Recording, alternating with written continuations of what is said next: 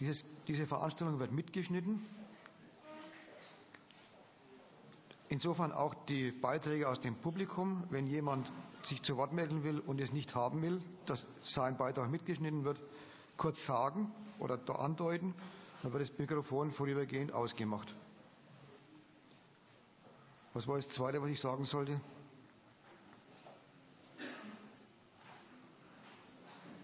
Genau. Die Veranstaltung, Werbung für die Veranstaltung und Räumlichkeit und so weiter kosten natürlich wie immer Geld. Was wir nicht haben, es sei denn, ihr stiftet es uns. Am Büchertisch gibt es eine Kasse, da kann man einen freien, frei, nach freien Ermessen einen Beitrag einlegen. Es wird garantiert nicht damit spekuliert.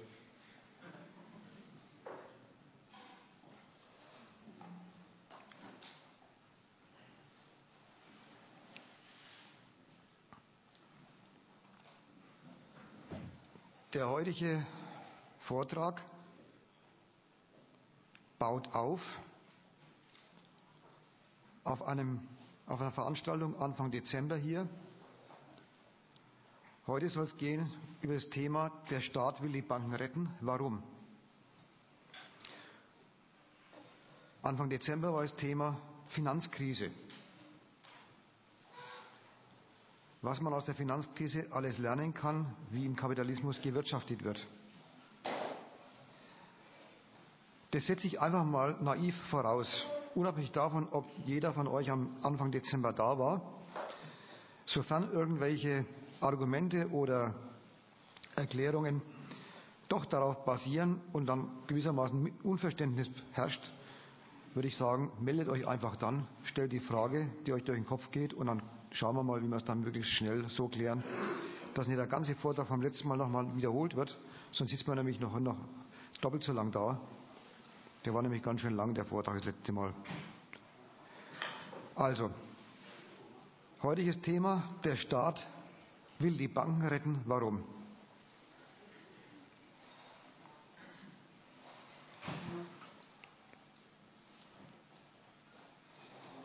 Wenn man Experten fragt, woran krankt eigentlich das Finanzwesen, dann kommt unter anderem eine ganz erstaunliche Antwort. Selbst Banker behaupten, sie hätten die Produkte, die Finanzprodukte, die sie da produziert haben, nicht mehr durchschaut. Es wird Ihnen ganz schwummelig, wenn Sie diese Papiere anschauen, weil Sie nicht mehr wissen, worauf gründen die eigentlich. Es sind Papiere, die Zinsen tragen oder sonst irgendwie im, im Wert sich steigern, wenn sie nachgefragt werden. Und jetzt sagen Sie, Sie hätten da toxische Papiere, toxisch heißt giftige, und wüssten einfach nicht, wie es dazu kommt. Fragt man sich, haben die ihr Geschäft nicht verstanden? Haben die nicht eine Zeit lang BWL studiert? Oder zumindest on the job trainiert? Müssen sich doch eigentlich auskennen, was sie da verpackt haben in ihren wunderbaren Finanzprodukten, Tranchen und so weiter. Ich will es Ihnen mal ein Stück weit glauben.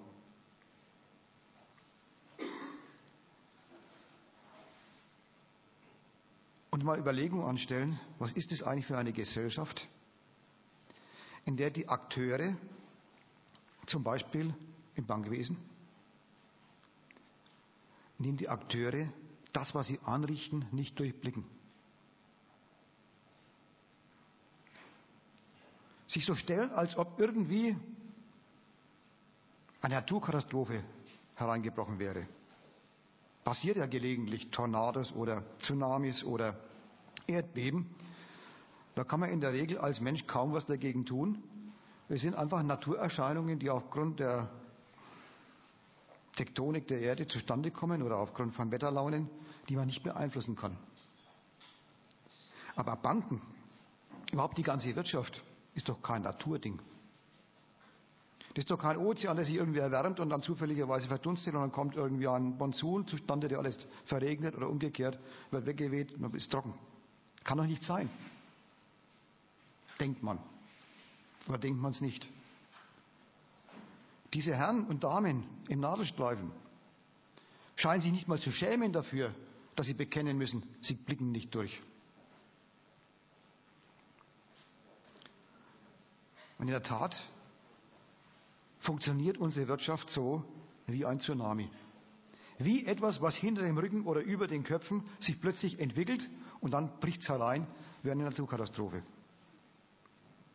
Keiner will doch die Katastrophe. Jeder will verdienen, natürlich. Es wird ja sogar gesagt, die Banker wären zu gierig, zu begierig gewesen aus Verdienen.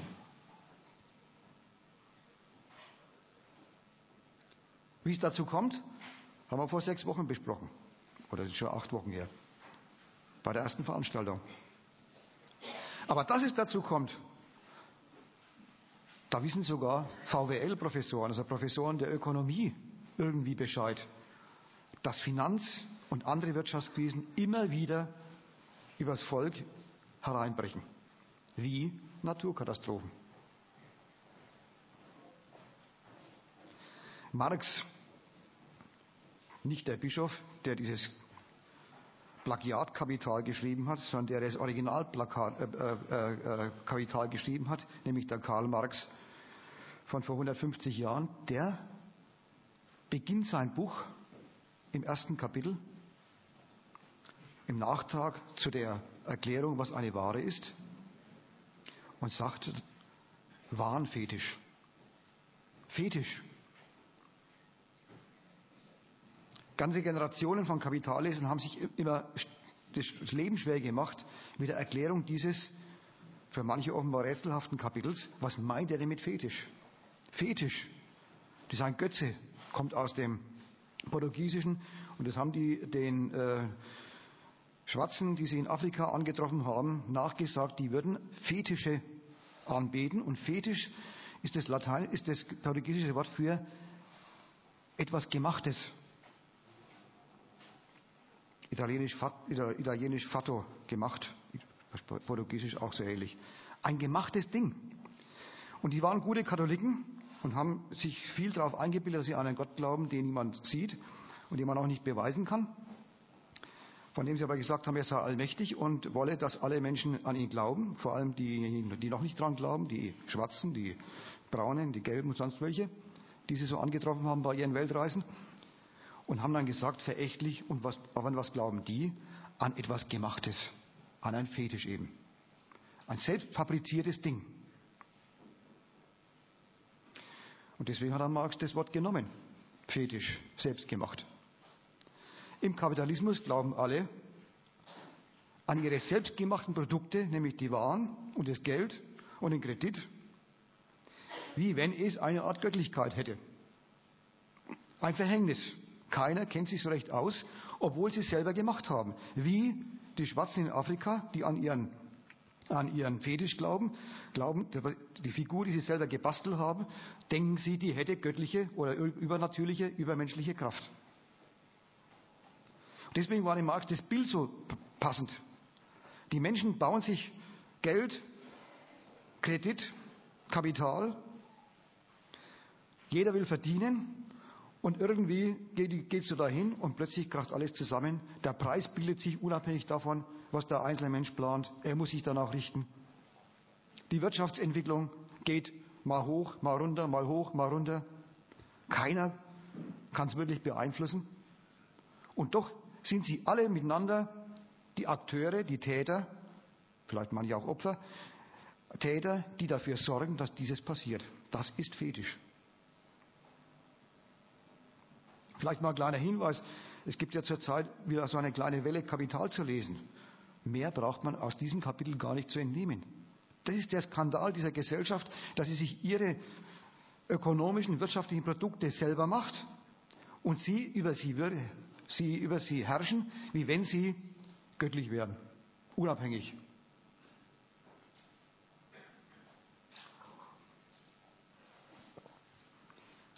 Das als Vorbemerkung. Ich will heute über folgende Punkte reden. Erstens ein paar Bemerkungen zum Verhältnis von Finanzkapital und Anführungszeichen Realwirtschaft. Zweitens, dann steige ich ins Thema ein, Staat, der Staat rettet, rettet die Banken. Warum? Drittens, wie rettet der Staat die Banken? Da kommt dann der Stichwort, die Stichwörter vor, die auch in der Ankündigung vorkommen. Macht und Ohnmacht des Staates beim Retten der Banken. Viertens, mit der Rettung der Banken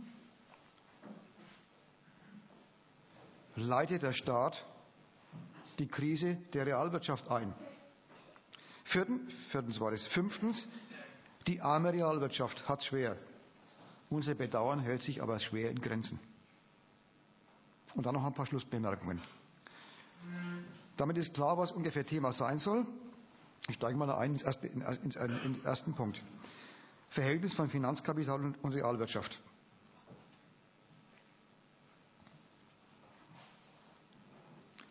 Wo ist eigentlich der Unterschied zwischen den beiden? Der Realwirtschaft wird nachgesagt, immerhin produziert sie Waren und Dienstleistungen, die man braucht, Gebrauchswerte. Immerhin schafft sie Arbeitsplätze, von denen Menschen leben, wenn sie ordentliches Geld dafür bekommen, die Voraussetzungen, wenn sie überhaupt einen Arbeitsplatz bekommen. Was machen eigentlich die Finanzer? Greifen doch bloß ab. Plötzlich wirft die ganze Öffentlichkeit dem Finanzkapital so zwei, drei Monate, Ende letzten Jahres, vor, ihr seid doch bloß Gierschlünde. Ihr greift doch bloß ab. Ihr tut doch nichts für den Erhalt der Gesellschaft. Ja, mehr noch, ihr seid schuld mit eurer Überbegierigkeit, mit eurer Übergier. Daran, dass alles jetzt im Schlamassel steckt.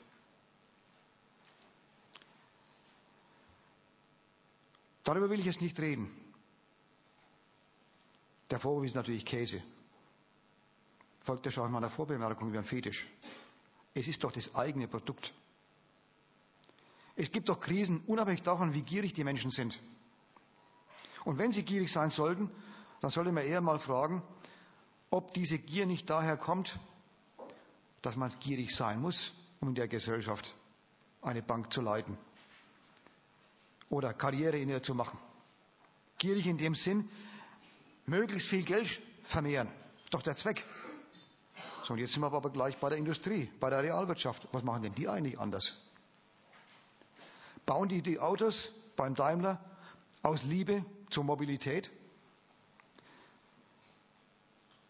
Kreieren sie immer wieder neue Parfüme, damit die Damen wunderbar riechen? Bauen sie Häuser, damit es uns nicht friert im Winter und im Sommer wir nicht äh, von der Sonne verbrannt werden? Alles lassen Sie liegen und stehen. Als Konzert. Ja, kriegst du das aus. Gut. Alles lassen Sie liegen und stehen. Sie machen Kurzarbeit, jetzt bei Daimler und anderen Automobilfabriken. Warum? Weil es sich nicht mehr lohnt. Von wegen Liebe zur Mobilität. Aber jetzt macht sie da mal wirklich aus, eure Kisten. Das ist doch irgendwie ablenkend.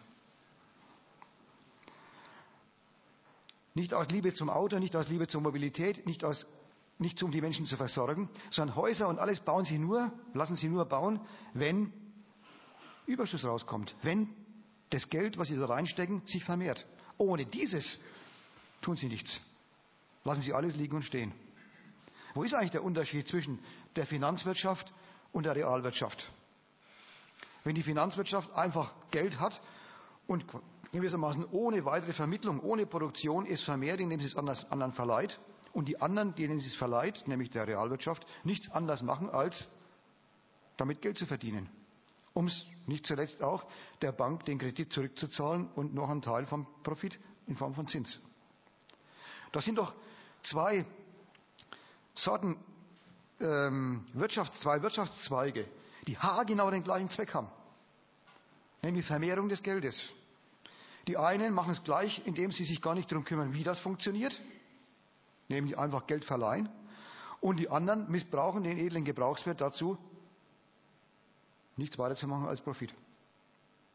Und dann ist in jeder Gebrauchswert wurscht, wenn der Profit nicht mehr rauskommt. Wo ist da der Unterschied? Wo ist die Hochachtung? Wo ist der Grund für die Hochachtung vor der Realwirtschaft? Von der Sache her gibt es keinen Grund. Aber vielleicht von der Not der Menschen, die im Kapitalismus leben. Sie leben halt nicht bloß von der Luft. Sie müssen auch konsumieren. Und die meisten haben kein Eigentum, haben keine Mittel, sich das herzustellen, was sie brauchen. Sie brauchen Geld, weil alles Eigentum anderer ist. Und weil sie Geld brauchen und nicht haben, müssen sie schauen, wo sie es herkriegen. Banken überfallen und Lotto sind ausnahmsweise Möglichkeiten, an Geld zu kommen. Das eine wird sogar bestraft, das andere ist der größte Zufall im Leben. Also müssen sie arbeiten. Arbeiten für diejenigen, die sie nur dann nehmen, wenn es sich lohnt. Und sie in Kurzarbeit schicken, wenn es sich nicht mehr lohnt, oder ganz heimschicken, wenn es sich überhaupt nicht mehr lohnt.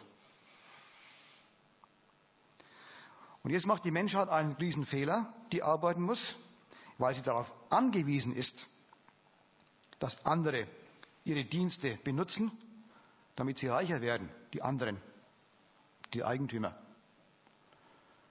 Schließen Sie daraus, dass es gut und nützlich ist, zu arbeiten?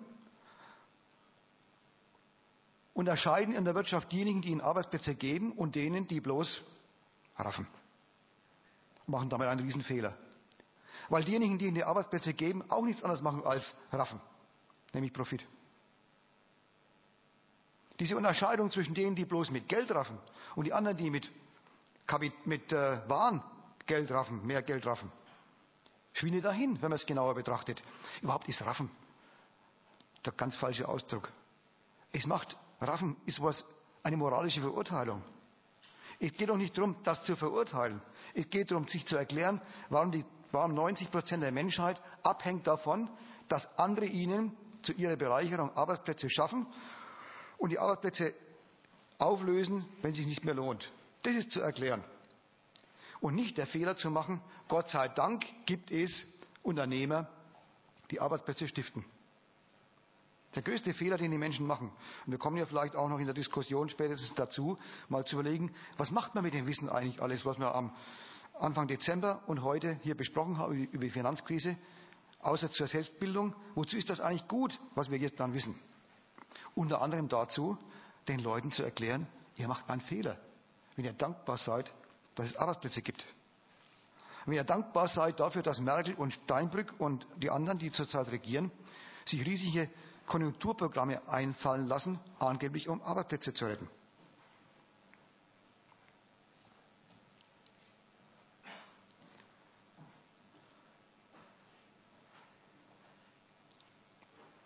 Bevor wir also der Merkel und ihren Ministern dankbar sind, sollten wir lieber mal auf sie hören und uns daran erinnern, was sie gesagt hat über Banken.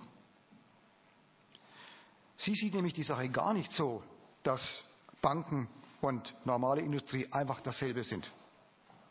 Sie hat in einer Regierungserklärung dem Volk erklärt, das Wichtigste in unserer Gesellschaft sind die Banken. Und macht euch nichts vor, Macht euch keine, macht keine falschen Vorwürfe. Wenn wir die Banken retten, dann tun wir es nicht, um die reichen Bankiers auszukaufen, zu retten vor der Pleite. Dann machen wir es bloß um der lieben Arbeitsplätze willen. Weil letztlich sind die nämlich diejenigen, die das Geld stiften, damit Arbeitsplätze existieren, damit ihr leben könnt.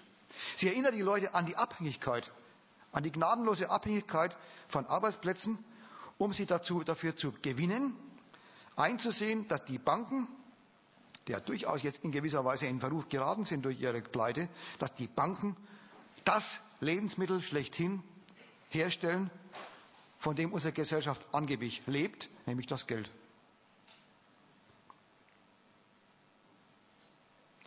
Ausgerechnet der Wirtschaftszweig, der wirklich nichts zum Leben beiträgt, zum Lebensunterhalt meine ich jetzt, in dem Sinne Konsumierbares, sondern er bloß zuständig ist für die Vermehrung des Stoffs, des Geldes nämlich, der rauskommen soll bei allen Wirtschaften. Ausgerechnet die, dieser Zweig der Wirtschaft, den soll sich auch noch Otto Normalverbraucher, die Arbeiterin an der Maschine, die Gelegenheitsarbeiterin, der Hartz-IV-Bezieher, die Hausfrau und Mutter, die mit dem Haushaltsgeld nie auskommt. All die sollen sich das zu Herzen nehmen. An den Banken hängt doch alles. Also muss der Staat natürlich alles dafür tun, das hinzukriegen, das zu deichseln.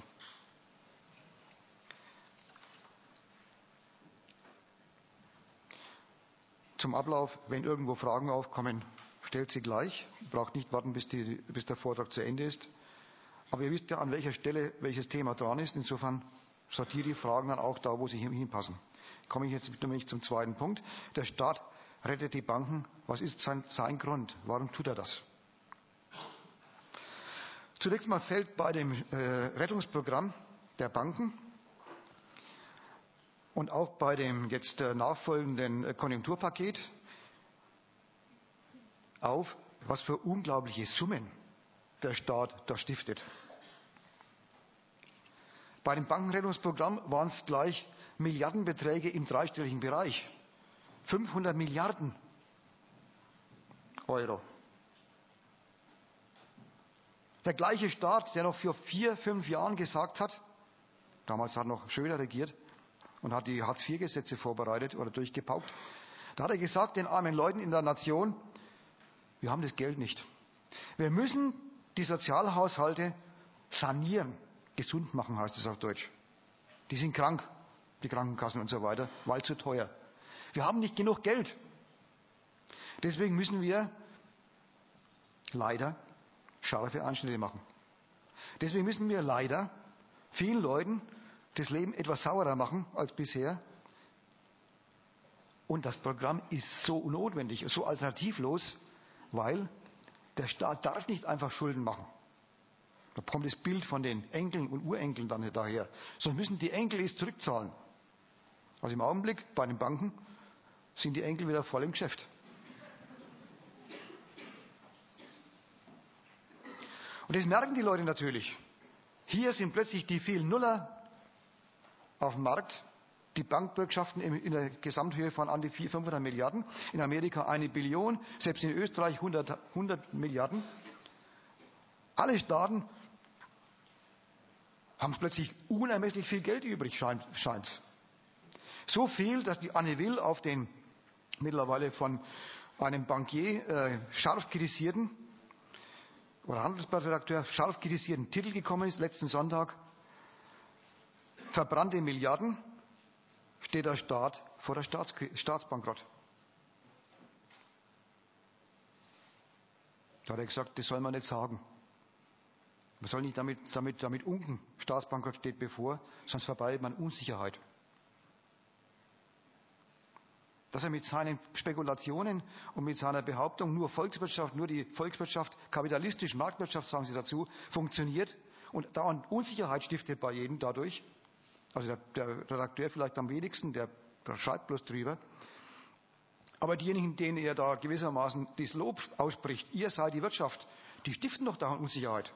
Aber nicht mit den Wörtern, Staatsbankrott steht bevor, sondern mit dem, was sie mit den Leuten anstellen. Sie einstellen, wenn es sich rentiert und rausschmeißen, wenn nicht mehr.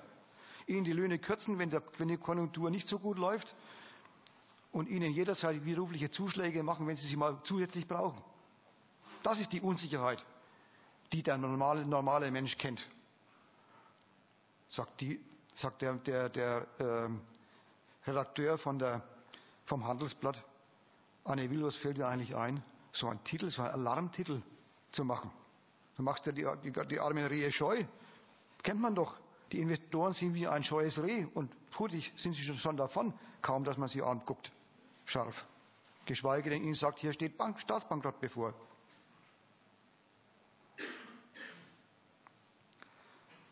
Diese Diskrepanz zwischen den großen Summen und der Behauptung, der Staat hat kein Geld und Hartz IV ist leider alternativlos, hat zu Protest geführt. Nicht übermäßig laut. Den Protest haben übrigens, bevor er sich in Demonstrationen geäußert hat, längst die Zeitungen selber besprochen, die Bildzeitung zum Beispiel. Die hat getitelt mit riesig großen Zahlen auf der ersten Seite,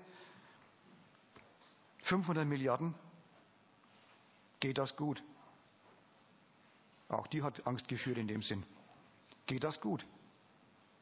und hat im Blatt erklärt, das muss so sein.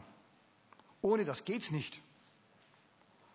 Und jetzt hat sie ja nicht als Publikum nicht die Bankiers, die fragt sie dann, wie zum Beispiel den Weber in der Bildzeitung, die ich gerade dabei habe. Das ist der Bankpräsident.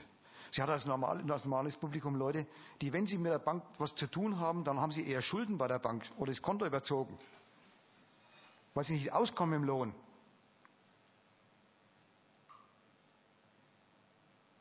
Oder sie haben ein Guthaben, wo sie aufs nächste Auto sparen oder auf die nächste Urlaubsreise. Oder wenn sonst irgendwie, das Leben plötzlich unsicher ist, der Mann der, aus, der, aus der Arbeit fliegt und ewig keine neue findet. Aber die Kinder in die Schule gehen und deswegen irgendwie finanziert werden müssen. Diese Leute werden von der Bildzeitung geistig betreut. Ja, auf den ersten Blick mag es so scheinen, dass es ungerecht ist. Kein Geld für die Hartz-IV-Leute und viel Geld für die Banker. Aber dann kommt die Bildzeitung auf eine geniale Idee. Das nächste Seite umgeblättert. Da steht, ist unser Geld sicher? Sind unsere Sparguthaben sicher? Und schon hat sie die Leute gepackt. Schon hat sie sie nicht als Millionäre angesprochen, die sie ja nun wirklich nicht sind. Aber sie hat sie angesprochen als Sparer, die abhängen davon, dass ihr Sparguthaben sich nicht in nichts auflösen. Hat sie angesprochen als Leute, die Löhne beziehen und darauf angewiesen sind, dass wenn sie am Anfang des Monats oder Ende des Monats sagen wir 2000 Euro aufs Konto kriegen, nicht in der Mitte des Monats nichts mehr davon übrig ist wegen Inflation. So etwas hat es gegeben in Deutschland und in anderen Ländern gibt es immer noch, dass man am besten am ersten sein Konto gleich abräumt und alles umsetzt, weil das Geld sich so rasant entwertet, dass man, wenn man wartet, wie heutzutage, portionweise abhebt, man am Ende des Monats bloß noch ein Zehntel rauskriegt von dem, was am Anfang da war. Sie spricht sie an bei ihrer Angewiesenheit, von ihrer Not, bei ihrer Not. Wir brauchen doch Geld zum Leben. Und beruhigt sie, wunderbar, alles in bester Butter. Warum? Eben Seite 1, hier Seite 1, diese 5 mit den vielen Nullern dahinter. Das bringt's. So was der Mensch jetzt. Aha. Dann lassen wir sie mal machen und hoffen, dass es gut geht. Und mit diesem, dann hoffen wir es mal, dass es gut geht, ist eigentlich alles gelaufen geistig in der, in der Betreuung des, des Volks. Die armen Leute oder die normal verdienenden Leute, wenn sie sagen, hoffentlich geht's gut, dann sind sie genau in der richtigen geistigen Verfassung, dass sie sich von der Merkel oder wenn die Merkel nicht mehr ist, ein anderer Kanzler, dass sie sich von der Merkel sagen lassen, was Not tut. Zum Beispiel Abwrackprämie. Nicht für Politiker, sondern für alte Autos.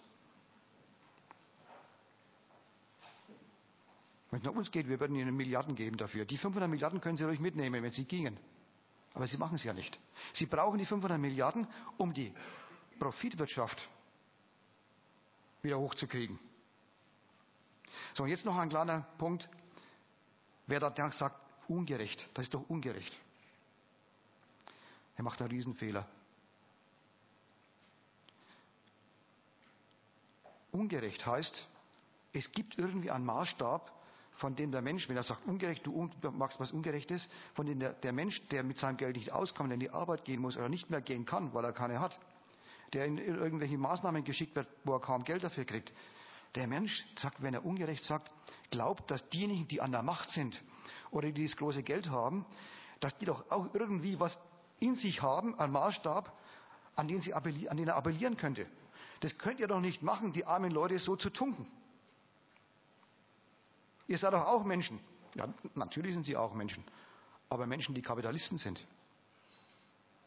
Und der andere, der appelliert, der hofft, Ungerechtigkeit, der Ungerechtigkeitsvorwurf bewirkt was. Der meint doch, dass es vielleicht bei ihm was ankommt. Aber doch nicht deswegen, weil der Ober ein Einsehen hat er hat doch einen ganz anderen Zweck und das ist der Fehler Ungerechtigkeit. Er glaubt, dass der Obere eine ähnliche Sichtweise hat wie er selber, der Arme, und hofft, dass er irgendwie doch ansprechbar wäre mit dem Argument Ungerechtigkeit. Ist aber nicht. Wenn die ansprechbar sind, dann nur durch eins.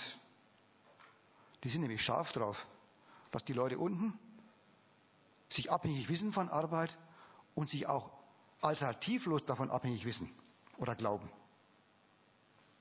Wenn das im Volk durchgesetzt ist, dass alle meinen, sie hängen von Arbeit, Lohnarbeit nämlich ab, dann sind sie genau in der richtigen Verfassung, dass sie benutzbar sind für alle Konjunkturen. Fürs Einstellen und fürs Entlassen. Der Fehler ist also nicht bloß einfach, dass man einen ideologischen Maßstab sich einbildet, an den der obere doch auch irgendwie zu packen sein müsste. Der Fehler ist vor allem der, dass es gar nichts nützt. Weil diejenigen, die das Geld haben, das überhaupt nur dann rausrücken, wenn man sie dazu zwingt. Das machen sie nämlich untereinander auch so. Kapitalisten, die miteinander schachern, also handeln, die machen doch nichts weiter, als sich gegenseitig zu erpressen, wie viel soll der Stahl, die Tonne Öl oder was auch immer kosten. Da wird gecheckt, wie stark ist der mein, mein Gegenüber, der von der anderen Firma, abhängig davon. Und je mehr man merkt, wie abhängig er davon ist, desto mehr kann man im Preis, mit dem Preis hochgehen. Umgekehrt, der andere schaut, ob er an Konkurrenten weiß oder mehrere, bei denen er auch seine Sachen beziehen könnte. Er erpresst den, sein Gegenüber damit, bleib doch auf deinem Öl sitzen, ich finde woanders ein billigeres. Also die machen es doch vor, dass an Geld kommt man bloß ran, wenn man Erpressungsmacht hat. Und die hätten die unteren Leute schon auch, aber nicht mit Gerechtigkeitsidealen.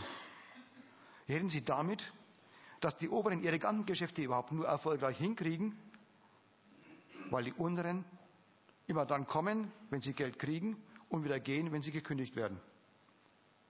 Da wäre schon eine Erpressungsmacht. Aber die wird von der IG Metall und anderen Gewerkschaften so schlecht verwaltet, dass sie eigentlich nie ausgespielt wird. Aber das bloß als Einschub, jetzt steigen wir ein, der Staat hält die Banken. Warum? Warum ich das einschiebe? Deswegen, weil in der ganzen Presse, in den Talkshows, niemand wirklich sich mal um diese Sachen kümmert, was läuft da, warum macht der Staat es, sondern immer gleich einwickelt in die Vorstellung von, geht es da gerecht zu. Und dann muss man Folgendes sich mal klar machen. Lohnarbeit, davon hängt man ab, das muss man machen. Lohnarbeit lohnt sich immer bloß für diejenigen, die einen einstellen, nie für einen selber. Es sei denn, er ist ganz oben in der Hierarchie, so Manager und so, mit goldem Handschlag wird man verabschiedet, ja dann schon. Aber der Normalmensch hat von der Lohnarbeit immer nur das Gefrett und die Riecherei zur Arbeit und dann reicht das Geld nie für das, was er alles haben möchte oder haben muss. Diesen Fehler, Lohnarbeit zu machen, den kommt man so lange nicht aus, wie Kapitalismus herrscht. Aber diesen praktischen Fehler, Lohnarbeiten, Lohn zu arbeiten, ohne wirklich auf den grünen Zweig zu kommen, den muss man nicht ergänzen, indem man auch noch falsch drüber denkt. Sich die Sache falsch erklärt, illusionär erklärt, das muss man wirklich nicht. Man kann mit voller Einsicht, warum das so funktioniert, natürlich muss man arbeiten solange, man, solange der Kapitalismus ist. Das bleibt ja nicht aus. Aber man kann wenigstens die richtigen Gedanken darüber machen und kann seinen Kollegen und Kolleginnen klar machen, Moment Kollegen, wenn die jetzt sagen, der Lohn muss gekürzt werden wegen der Krise, dann sagen wir, Schluss damit. Wir lassen uns keinen Lohn kürzen. Und wenn Sie sagen, dann geht es mit der Wirtschaft nicht mehr vorwärts, dann muss man den Kollegen sagen, das wäre das Beste, was man sich vorstellen könnte, wenn es mit dieser Wirtschaft nicht mehr vorwärts ginge. Deswegen der Einschub. Jetzt kann man rein ins Kapitel Staat hätte die Banken. Warum? Aus den großen Zahlen wird ja deutlich, der Staat strapaziert seinen, seine Macht, Geld zu schaffen. Der ist ja der, der Schaffer von Geld, der einzige, der die Lizenz dazu hat. Offensichtlich über alle Schranken hinaus, die er sich normalerweise dabei auferlegt. Normalerweise sagt er, es dürfte keine Inflation sein, man darf die Staatsverschuldung nicht übertreiben, sonst könnte vielleicht ein Staatsbankrott drohen und so weiter. Bei dieser Rettung hat er, nimmt er Summen in die Hand oder stellt sie zumindest als Bürgschaft in die Öffentlichkeit, die, wenn er bezahlen muss, dann ist der schöne Euro das Papier nicht mehr wert, auf dem er draufsteht. Dann wäre Superinflation da. Daran merkt man, der Staat rettet die Banken offensichtlich aus einem Grund, weil alles, was er an Macht hat, offenbar davon abhängt, dass die Banken wieder funktionieren. Worin besteht denn seine Macht? Naja gut, wer weiß ja. Braucht man bloß die Ministerien aufzuzählen. Verteidigungsminister, Innenminister, Justizminister, aber auch Bildungsminister, Schulen für die nächste Generation, damit man wieder Arbeiter hat, die was können, Straßenbau, Energie. Daraus besteht seine Macht. Und diese Macht entsteht nur, wenn es Banken gibt, die das kreditieren. Er kämpft also mit dem Rettungsprogramm für die Banken um seine eigene Zukunft als Staat. Nicht um unsere Zukunft, das dürfen wir nicht verwechseln. Es gibt, gibt zwar den Spruch, der Staat sind doch wir alle. Ja, wir alle, von wegen. Der Staat benutzt uns alle. Und wenn man sich dabei beteiligt, dann ist man halt Funktionär dieses Staats und ist dann derjenige, der die Macht irgendwo ein Zipfelchen Macht ausübt über andere. Aber der Staat ist wirklich nicht wir alle, sondern wir alle sind die Figuren, die der Staat braucht, damit sich das Geld vermehrt und damit und alle Waren hergestellt werden, aus denen auch seine Macht besteht. Er kämpft also um seine Macht. Das ist das ganze Geheimnis, warum er die Banken rettet. Nie würde ein Staat auf die Idee kommen, wenn die Banken die sogenannte Realwirtschaft, also die Produktionswirtschaft, nicht mehr kreditiert, weil sie den Kredit in Grund und Boden geritten hat. Der käme nie auf die Idee, dann zu sagen, na hatte Honecker oder Lenin doch recht. Planen muss man halt, planen muss man die Sachen. Nicht den Bankern überlassen. Auf so eine Idee kommt der kapitalistische Staat nie, sondern ganz im Gegenteil. Lieber strapaziert er seinen eigenen Kredit, sein eigenes Vermögen, Geld zu, zu schaffen, aufs Äußerste, als auf den Kapitalismus zu verzichten. Der lebt eben nicht bloß von den Schießeisen, er lebt auch davon, dass durch Kreditoperationen und durch Produktion sich das Geld dauernd vermehrt, was in die Gesellschaft reinkommt.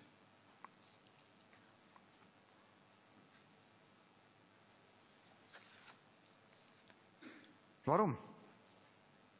Nach innen habe ich schon gesagt, alles, was er ist, hat er durch das Geld. Aber auch nach außen. Airbus liest man jetzt in der Zeitung, der Staat will den Kunden von Airbus Kredite geben, damit sie die Flugzeuge kaufen, die sie längst bestellt haben. Optionen sind unterwegs, aber die müssen ja eingelöst werden. Und die Flugzeugfirmen haben im Augenblick, sind etwas klamm. Warum? Wegen der Krise. Wenn sie Anleihen begeben, kriegen sie nichts. Kein Mensch will in Finanztitel zurzeit investieren. Wenn sie Aktien ausgeben, auch nicht. Also bleiben die schönen Airbusse in Toulouse und in Hamburg halbfertig stehen. Überhaupt die Schöpfung vom Airbus ist ein Werk des Staats. Der Staat hat in einer Zeit, wo nur in den USA erfolgreich, also kapitalistisch erfolgreich, rentabel, Großflugzeuge hergestellt worden sind, in die Kasse gegriffen und hat das vorfinanziert. Den Airbus-Konzern. Deutschland, Frankreich und andere. Er braucht, um international fähige, konkurrenzfähige Konzerne im Land zu haben, unglaublich viel Kredit, den er vorfinanziert, damit die sich erhalten, durchsetzen, in dem Fall gegen die USA, und Geschäfte machen. Und jetzt, wo dieses Geschäft unterbrochen wird, hat er schon wieder Geld übrig, um den Kunden von Airbus auch noch Geld zu geben. Also, für potente, international konkurrenz konkurrenzfähige Konzerne braucht er Geld. Für die Forschung, Deutschland braucht mehr Nobelpreisträger, heißt die Parole, für die Forschung braucht er Milliarden, damit auf deutschem Gebiet, und da Deutsch könnte ich auch sagen britisch, französisch, US-amerikanisch, also in allen Staaten genauso, damit auf dem jeweiligen Staatsgebiet lauter schlaue Wissenschaftler schlaue Konzepte sich ausdenken, aus denen die Industrie rentable, profitable, konkurrenzfähige Produkte produziert. Und nicht zu vergessen, das machen auch die USA besonders deutlich, und wenn dann im Ausland irgendwelche Feinde zu erledigen sind, wie damals in Vietnam, jetzt im Mittleren Osten und in Afghanistan, Irak, dann braucht der Staat immens viel Kredite, um seine Armee damit auszurüsten und den Feinden den Chaos zu machen. Für alles das, was der Staat sich national und international vornimmt, braucht er unglaubliche Mengen von Kredit. Und dieses Kredit, man verschuldet sich ja dabei, der braucht, der, der, der hat zur Voraussetzung eine funktionsfähige Finanzwirtschaft. Dann, wenn die funktioniert, wenn die dort fortwährend Finanzprodukte ersinnen und an den Mann bringen, dann kann der Staat sich daran beteiligen mit seinen Staatspapieren und genau das Gleiche machen. Er lebt also total von dieser Branche. Nicht bloß von ihr, aber von der fundamental. Wenn die kollabieren, aufgrund der Tatsache, dass ihre Finanzprodukte nichts mehr wert sind, wenn die kollabieren, dann stockt mit einem Mal der gesamte Zahlungskreislauf der Nation. Nichts mehr läuft dann. Der Bundeshaushalt, der kann nichts mehr ausgeben, die Banken sind ja alle zu. Das Geld, was da zirkuliert, ist nichts mehr wert. Die Banken geben es nicht mehr aus, sie sind ja alle bankrott. Selbst der Hartz-IV-Empfänger kriegt kein, kein, keine 345 Euro mehr. Der Staat hat nichts mehr auszuzahlen. Die Banken sind ja weg, sind ja zu. Der ganze äh, Zahlungsverkehr und damit aber auch der ganz gesamte materielle Verkehr in der Gesellschaft würde zusammenbrechen, würden die Banken ausfallen. Es ist also ein Kampf des Staats um seine Grundbedingungen, die Grundbedingungen seiner Existenz. Deswegen die vielen Nuller. Und deswegen gilt der alte Spruch von Schröder, wir haben nicht genug Geld. Und aus seiner Nachfolgerin Merkel im Jahr 2008-2009 nicht mehr, wir haben genug Geld, wir haben jede Menge Geld. Das war der zweite Teil.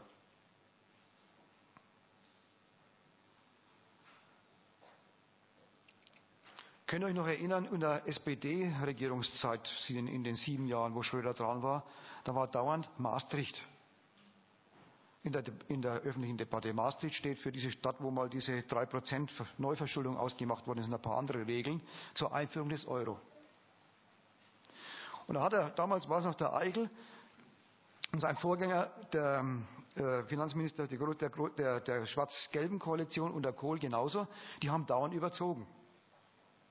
Und es war ein Riesen, ja, ausgerechnet Deutschland überzieht dauernd.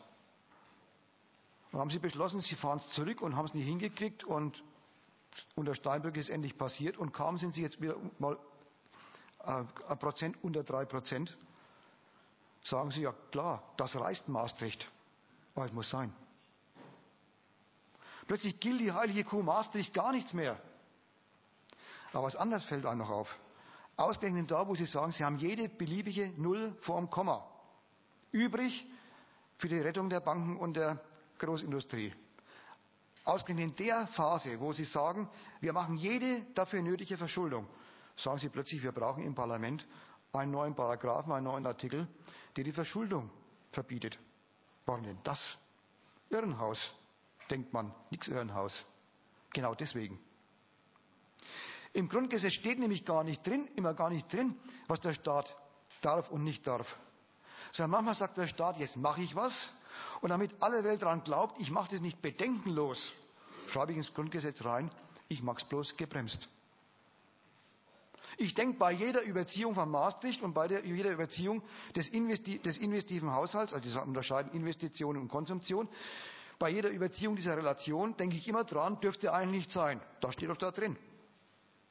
Also bitte sehr, glaubt dran. Es gehört mit zu dem geistlichen Betreuungsprogramm der Nation, die man verpflichtet auf, geht mit dem Geld sorgsam um, wenn es euers ist. Ich gehe mit dem Geld so um, wie es meiner Herrschaft und mein, dem, dem meiner Wirtschaft Not tut, also schrankenlos. Drittens, wie geht er schrankenlos um? Wie rettet der Staat die Banken?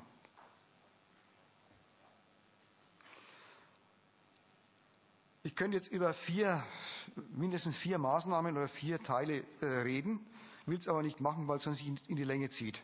Ich mache erstmal die drei, die vier Punkte, die mir da, die zum, nicht mir, sondern die in den Zeitungen, in den, in den äh, Überlegungen der zuständigen Ministerien äh, auf der Tagesordnung stehen.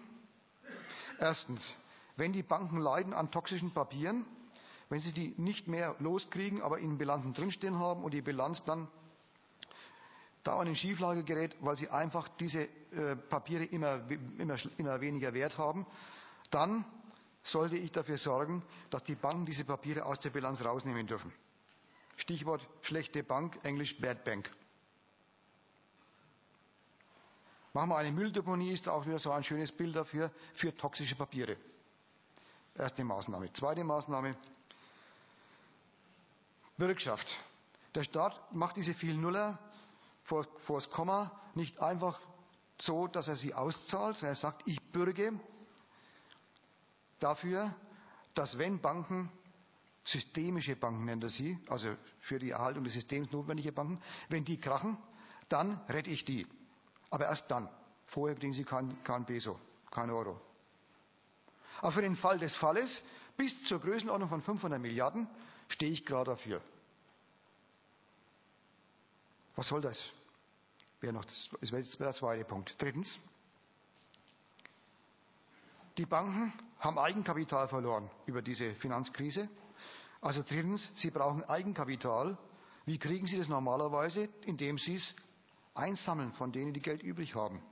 Einsammeln durch Ausgabe von Aktien oder einsammeln in Form von Wertpapieren, die Banken ausgeben, um dann wieder Kapital zu haben für eine gewisse Zeit, nämlich in der Laufzeit, wo das Wertpapier bei Ihnen steht und bloß verzinst werden muss. Geht nicht im Augenblick. Also, Staat sagt, ich stifte Eigenkapital. Und viertens, wenn alle Dämme brechen, dann bin ich, wieder ein englisches Wort oder Wortkombination, ein Land of Last Resort, also der, die Station, der Geldverleiher der letzten Zuflucht.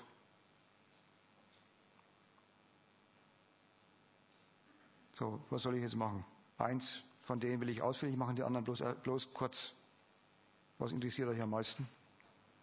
Also nochmal. Aufkauf fauler Wertpapiere bzw. Bad Bank. Zweitens Bürgschaft. Drittens Stiftung von Eigenkapital. Viertens Land of Last Resort. Das vierte. Andere Meldungen?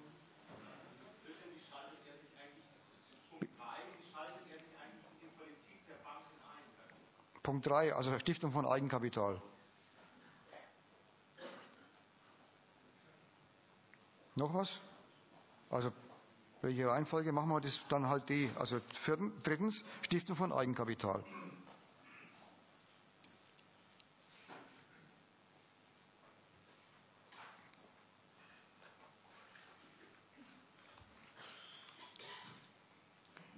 Was macht der Staat dann? Zum Beispiel die Commerzbank war so ein Fall. Die Commerzbank hat sich vor der Krise vorgenommen, oder schon beim Anlauf der Krise vorgenommen, die Dresdner Bank zu kaufen. Die Dresdner Bank, die zurzeit im Allianz-Konzern gehört. Und mit dem, der will sie nicht mehr haben, weil sie immer bloß Verluste einfährt. Die Fusion zwischen Commerzbank und Dresdner Bank war politisch gewollt. Es war nämlich in der Debatte, ob vielleicht Chinesen einsteigen dürfen. Und die Dresdner Bank dann vielleicht eine Shanghaier Bank wird. Und hat die Politik signalisiert, ihnen wäre eine nationale Lösung lieber als die Commerzbank. Jetzt ist bloß die Commerzbank praktisch pleite. Sowieso, ohne die Übernahme, weil sie lauter toxische Papiere hat. Die Dresdner Bank ist auch pleite, weil sie ja dauernd, deswegen soll sie ja verkauft werden. Was ist 1 und 1? Ein Pleitebank zwei, plus eine weitere, weitere Pleitebank gibt was? Pleite. 0 und 0 ist immer 0. Und Minus und was dahinter? Plus Minus und was dahinter? Nach den Gesetzen der Mathematik doppelt Minus. Doppelt so groß. Warum steigt der Staat jetzt da ein? Speziell bei diesem Projekt zum Beispiel.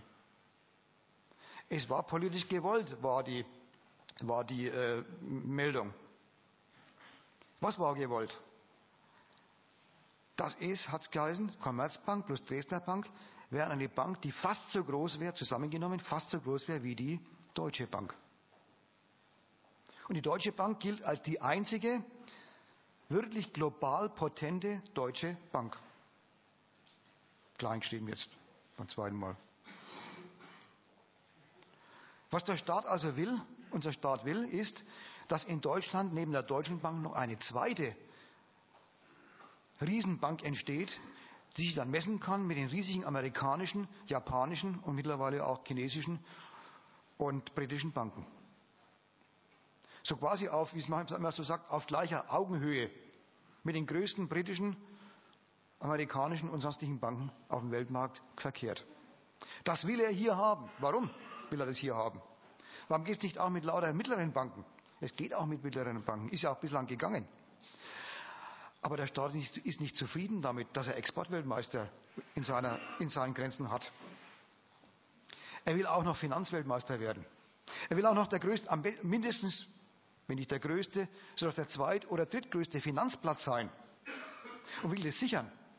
Dass Frankfurt so etwas ähnliches wie London und New York, nämlich dass wenn irgendwo auf der Welt Geschäfte gemacht werden, sagen wir Aktien auf den Markt gebracht werden, das über Frankfurt auch läuft, nicht bloß über London und New York. Dass wenn irgendwo Öl notiert wird, das nicht bloß in London passiert, sondern auch mal in Deutschland und so weiter und so fort. Und dazu braucht es große Banken, riesige Banken, die praktisch in allen Geschäften, die auf der Welt irgendwie laufen, immer als Vermittler, Kreditgeber, Abwickler involviert sind. Bloß leider kommt die Finanzkrise dazwischen und die Dinger sind nichts mehr wert. Sie müssen eigentlich zumachen nach den Regeln der bankkaufmännischen Abrechnungswirtschaft. Also sagt der Staat, jetzt machen wir mal was, was wir seit eigentlich seit Existenz der Republik für Teufelswerk halten. Nämlich hier der Bundesbankpräsident Weber lässt sich von der Bildzeitung fragen, ist der Staat der bessere Banker, Herr Weber? Und sagt, eigentlich nicht. Siehe Landesbanken und so weiter. Will ich jetzt nicht weiter darauf eingehen. Eigentlich nicht. Genauer müsste eigentlich sagen, das war doch quasi so eine Art Staatsgrundgesetz. Neben dem Würde des Menschen und Treue zu Israel war doch die dritte Standsäule Staat raus aus der Wirtschaft. Eine Staatsräson, würde die Kanzlerin sagen. Es gibt so Grundsätze, die sind einfach unaufgehbar. Das meint Staatsräson. Und dazu gehört, die Wirtschaft findet in der Wirtschaft statt. Und wenn der Staat was macht, dann höchstens vorübergehend und zum Staat und dann zieht er die Finger raus, wenn es sich lohnt. Staatshilfe ja. Aber Banken übernehmen, Staatsbanken, ein Tabubruch. Es schließt sich zum Tabubruch. Warum? Weil das Projekt Weltfinanzplatz zu sein ihm so wichtig ist, dass ihm alle Ideologien, die er bisher verbrutzelt hat, nichts mehr wert sind. Es stimmt nämlich gar nicht, dass im Kapitalismus Staatsbanken systemfremd wären. Sonst wären ja die ganzen Landesbanken immer schon systemfremd und eigentlich Fremdkörper gewesen. Stimmt ja gar nicht. Frankreich hat mal die, unter Mitterrand fast alle Banken verstaatlicht, weil, sie, weil er bemerkt hat, dass die französischen Banken in der Konkurrenz der Bankenwelt ins Hintertreffen geraten sind und deswegen hat er sie staatlich übernommen, hat sie mit Eigenkapital auf Staatskosten ausgestattet und er selber, zum Teil seine Nachfolger, dann wieder reprivatisiert. Das ist immer im Köcher der Staatsmaßnahmen drin, der Staatsoperationen drin, Banken zu retten. Ja, wenn Not, es Not tut, durch Verstaatlichung oder Teilverstaatlichung. In der Tat, er stiftet Geld zur Rettung der Commerzbank und ihres, ihrer, ihrer neuen Partnerin oder äh, äh, Teilkonzern Dresdner Bank, dieser kombinierten Bank. Er stiftet Eigenkapital, damit die wieder den Regeln des Bankgeschäfts gemäß Kredit vergeben können. So, und das damit, das ist die Schwierigkeit. Das erste kann er. Einfach sagen, bis 25 Prozent minus 1 hat er, glaube ich, beschlossen. Oder 25 Prozent plus 1, weiß jetzt nicht mehr genau. Das gibt er mal her. Mehr will er nicht. So kleine äh, bestimmende Minderheit. Im Wesentlichen soll die, sollen die Vorstände der Commerzbank die Sachen, die Bankgeschäfte selber äh, managen. Aber ein bisschen Einfluss will er haben. So, warum? Wofür Einfluss? Kommt erstmal ein lächerlicher Grund, der ist wirklich lächerlich. Keine, eine Bank, die vom Staat äh, Eigenkapitalspitze bekommt oder der die eine Bürgschaft eingelöst kriegt zur Rettung ihrer, ihrer Verbindlichkeiten, Da sollen die Vorstände nicht mehr als 500.000 Euro im Jahr verdienen. Das freut, das freut den Arbeitsmann, der zweimal 500 im Jahr verdient, äh, im Monat verdient. 500, nicht 500.000. Es ist wieder eine Abteilung Ideologie. 500.000 Euro, das ist also nach, ich bin ja auch in der Marktzeit groß geworden, das war also früher ein Millionär in der Marktzeit. Das ist also die Strafe, die Banker auf sich nehmen müssen, dass sie bloß eine Million Mark oder 500.000 Euro verdienen.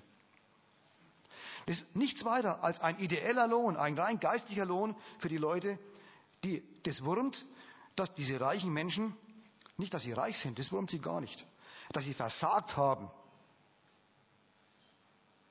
Dass sie die, Wand gegen die, die Banken gegen die Wand gefahren haben mit 10 Millionen Gehalt oder noch mehr. Das wurmt sie. Nicht, dass sie 10 Millionen gekriegt haben. Denn Leistung soll sich doch lohnen, bekanntlich, zumindest bei denen, die reich sind. Der hat auch Verantwortung, der Banker. Aber wenn er sich so nutzt, dass seine Bank dann bankrott ist, dann hat er es nicht verdient. Für diesen Geist, von dem ich vorhin schon mal geredet, gesprochen habe, der Geist, mit dem das Volk seinen Frieden macht mit den Verhältnissen, in denen es ihm schlecht geht, dieser Geist wird bedient durch solche lächerlichen Beschränkungen des Einkommens auf 500.000 Euro. Das Wichtige ist aber, der Staat will dafür sorgen, dass die Bank auch tatsächlich das Bankgeschäft damit wieder groß macht, wieder flott kriegt.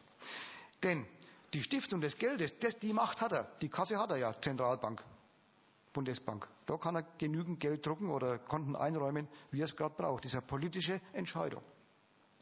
Aber er kann eins nicht, das, damit die Banken wieder Geschäfte machen, das kann er mit dem Geld nicht stiften. Ja?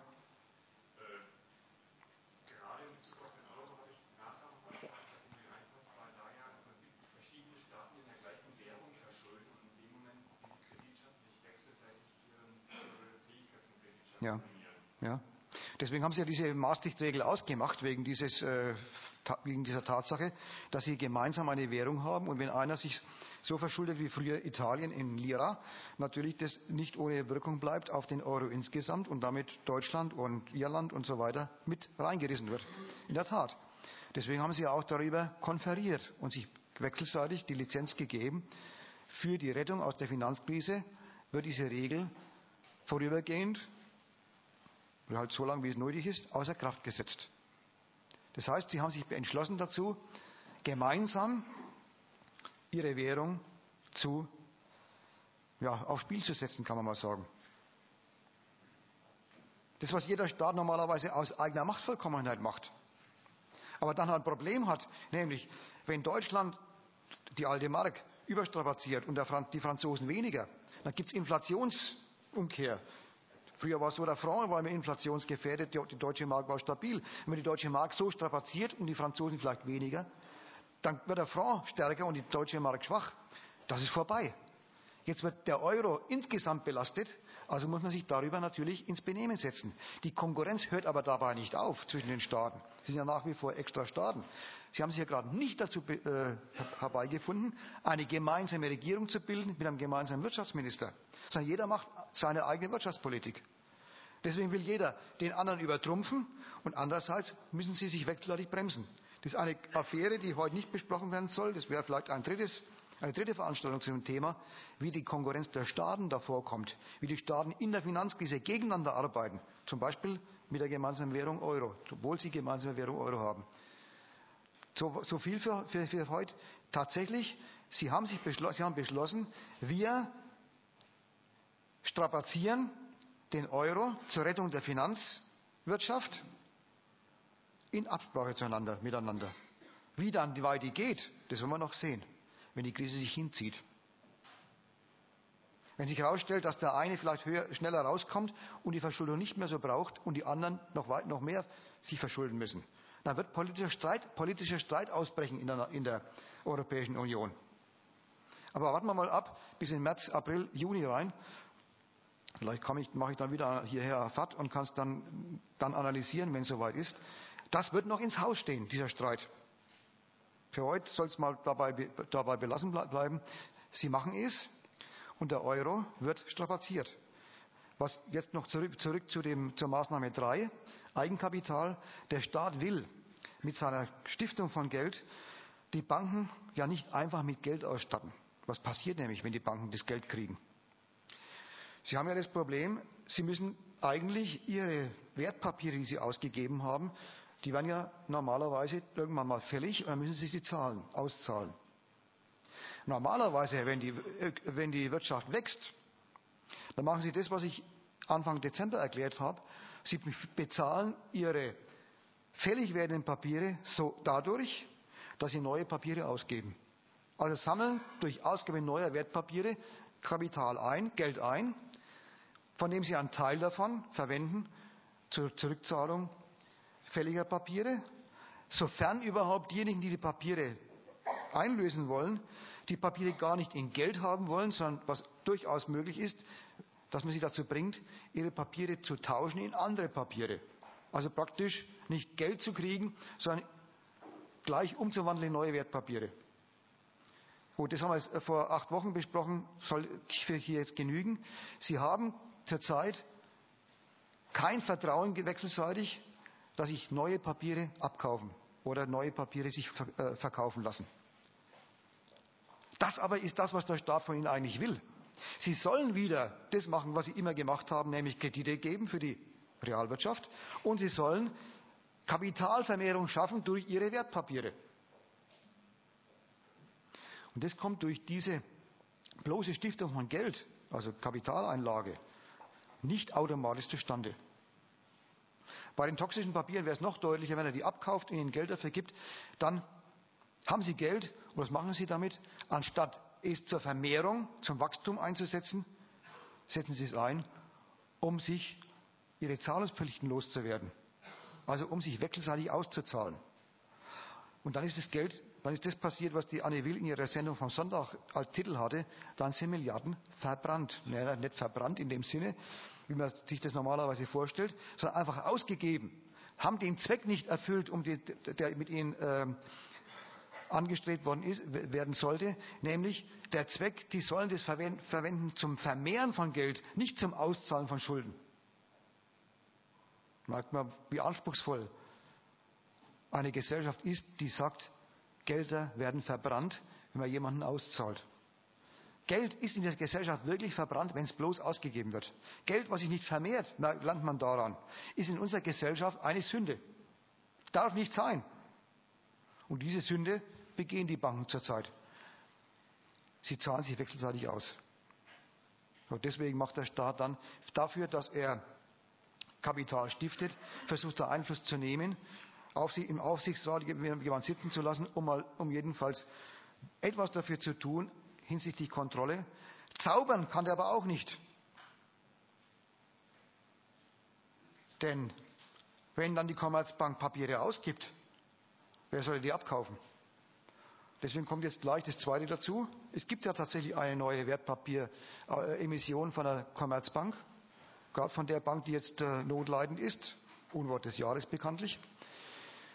Diese Bank gibt neue Papiere aus und der Staat bürgt sie gleich. Er nimmt, übernimmt eine Bürgschaft, falls die Papiere nicht bedient werden. So, jetzt einerseits ins Eigenkapital eingestiegen und zweitens bürgt er für die Papiere, die ausgegeben werden. Falls die Commerzbank nicht in der Lage sein sollte, die Papiere zu bedienen, heißt Zinsen zu bezahlen und am Schluss einzulösen, zahlt er aus.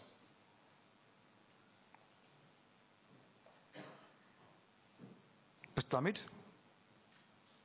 Wenn es tatsächlich eintritt, der Fall, dann hat sich nicht Geld vermehrt, unabhängig von ihm, sondern er diese Vermehrung selber bezahlt. Und das war eigentlich nicht im Sinne des Erfinders. Er möchte, dass die Privatwirtschaft das Geld vermehrt, was er stiftet. Und nicht, dass er das Geld, was er reintut, zunächst mal als Kapital, dann auch nochmal nachschießen muss beim Verkauf der Produkte, die damit produziert werden.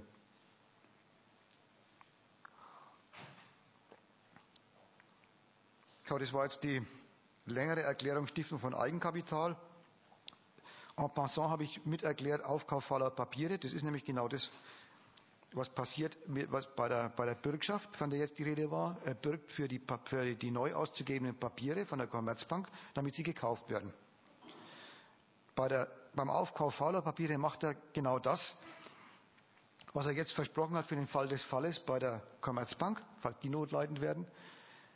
Er kauft sie auf, damit die Banken Geld kriegen. Damit die Banken es erstens aus der Bilanz kriegen. Damit ist die, die Schieflage ihrer Bilanz behoben, jedenfalls zum Teil. Aber zweitens, sie kriegen damit auch frisches Geld. Und jetzt haben wir wieder die Dialektik von Macht und Ohnmacht. Das frische Geld kann ihnen stiften. Er kann auch eine Bad Bank, eine schlechte Bank gründen und sie da alle einsperren, diese toxischen Papiere und bewachen bis an St. Nimmerleinstag. Das kann er alles. Aber ob die Banken das Geld, was sie kriegen, verwenden zum Auszahlen oder zum Spekulieren, zum Vermehren, hat er nicht in der Hand. Sie müssen sich dann selber Chancen ausrechnen für, für die Vermehrung des Geldes. Und die sehen sie zurzeit nicht. Das ist diese Dialektik von Macht und Ohnmacht. Also er ist sehr mächtig, kann alles Mögliche, aber eins kann er nicht, die Privaten dazu animieren, so quasi automatisch dazu zu, anzustacheln, macht man wieder ordentliche Geschäfte. Das müssen sie, müssen sie schon selber machen. Aber dafür müssen sie erstmal ganz viele faule Geschäfte einreisen, entwerten, kaputt machen.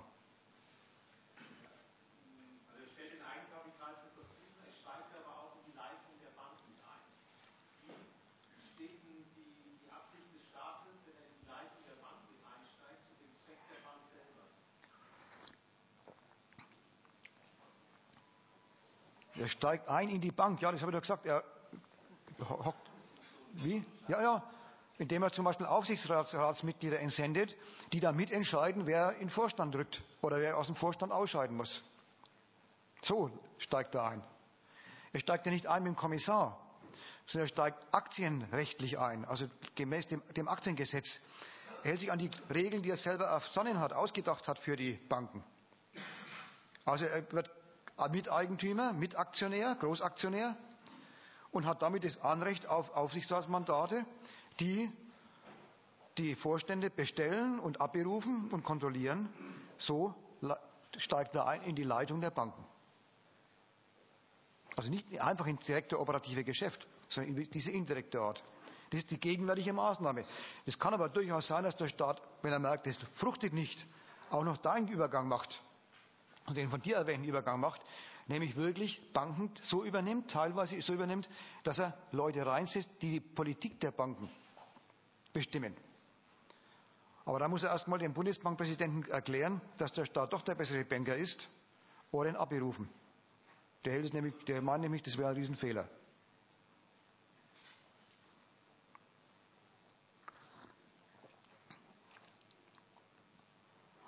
Bürgschaft haben wir auch schon erklärt. Bürgschaft ist, äh, stellt Geld zur Verfügung nicht wirklich, sondern bloß für den Fall des Falles. Und Land of Last Resort geht rein, eigentlich in das rein, woher kommt denn das Geld eigentlich, was in der Gesellschaft zirkuliert? Vom Staat. Nur der Staat ist emissionsberechtigt, Geld zu machen. Das war früher auch anders. In der Frühzeit des Kapitalismus durfte jede Bank Geld emittieren. Geldnoten, Banknoten. Deswegen heißt das so, Banknoten. Das hat der Staat monopolisiert. Alles Geld, was in der Nation zirkuliert oder in dem Fall sogar supranational beim Euro, sind vom Staat gestiftete Guthaben und Zettel, gedruckte Zettel, die er den Banken über Kreditverhältnisse gibt bei der Zentralbank, nehmen den Kredit auf, damit sie damit wirtschaften. Geld investieren in Finanzprodukte oder in Kreditverhältnisse und dann Überschüsse damit erzielen und immer größer und immer mehr Überschüsse erzielen, also akkumulieren.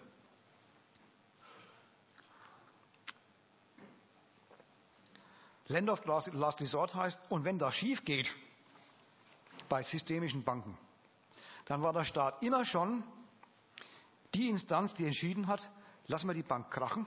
Manchmal passiert, Herstadtbank zum Beispiel oder Schmidtbank in den Hof, so kleine Banken, die hat man auch mal krachen lassen. Aber wenn zum Beispiel die Commerzbank oder größere Banken krachen würden, dann war er immer schon derjenige, der sagt, ich mache den letzten Leihgeber, dann, wenn die Bank von niemandem mehr Kredit bekommt, dann nur aber von mir. Das ist der Land of Last Resort. Resort ist Englisch und heißt sowas wie Kurort. Also dann bin ich halt der Kurdirektor der Bank.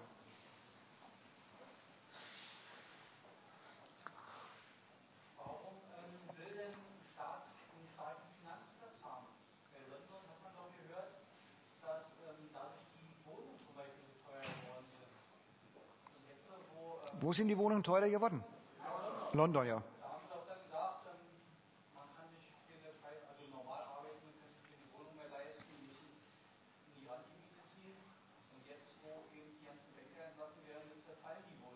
Ja, schön für die, schön für die Mieter.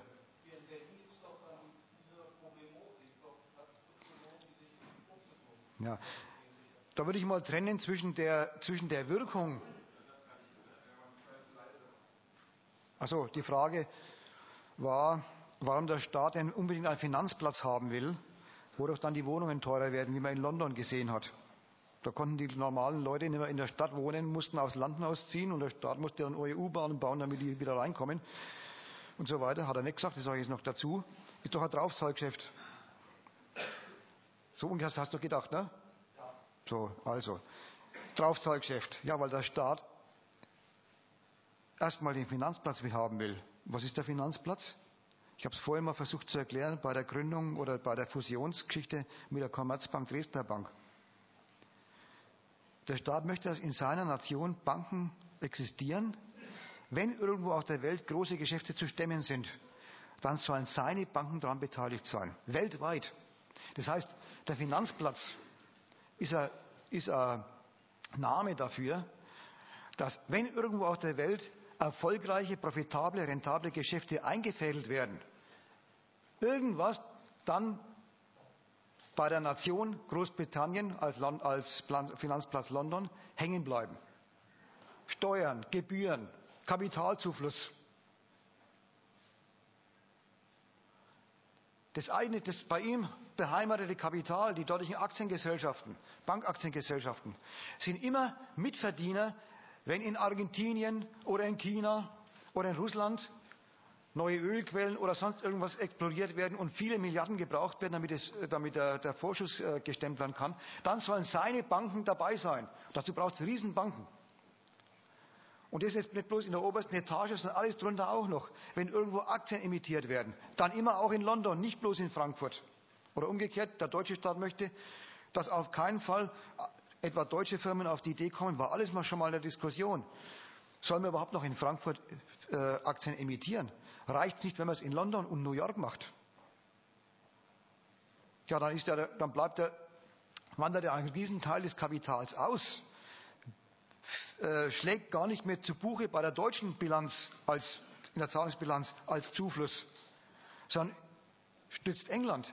England hat es ja sogar so weit getrieben, dass sie gesagt haben, wir verzichten auf einen großen Teil der unrentabel oder nicht konkurrenzfähigen Industrie, haben vieles zu, zumachen lassen und haben gesagt, und dafür machen wir London zum Finanzplatz.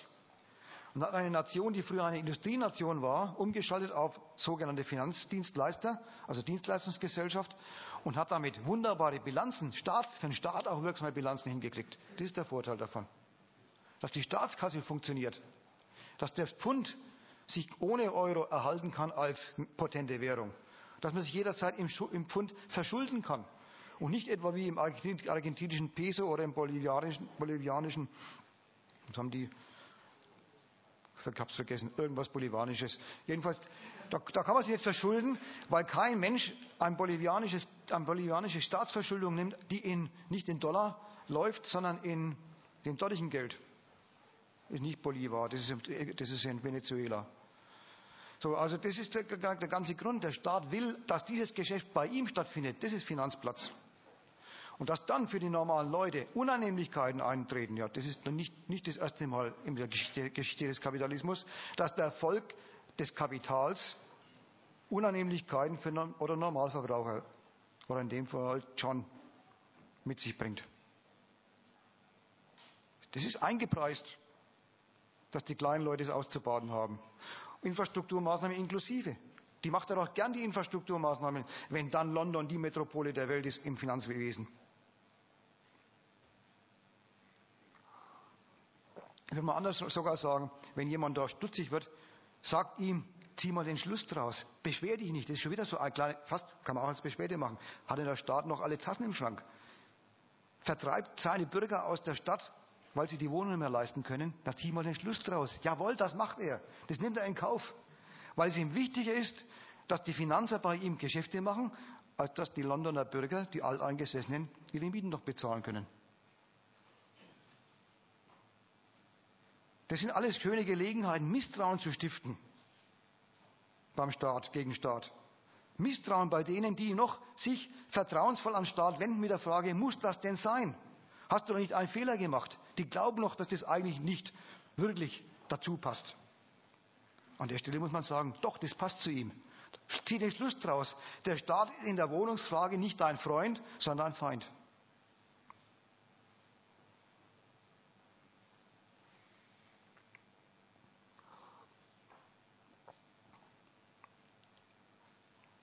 Viertens, mit der Rettung des, der Banken beginnt die Krise oder läuft parallel, wird verschärft vielleicht. Ich will jetzt nicht darüber reden, wie die, wie die äh, Wirtschaftskrise entstanden ist, wäre eigenes Abendthema. Ich will bloß auf eins hinweisen. Natürlich ist die Finanzwirtschaft auch dafür zuständig, den Industrieunternehmen und den Handelshäusern Kredite zu geben, damit sie ihre Geschäfte erfolgreich machen können. Da komme ich dann noch gleich im fünften Punkt dazu. Das ist eine ihrer Geschäftszweige, mit denen sie gute Geschäfte macht. Sonst wird sie es nicht machen.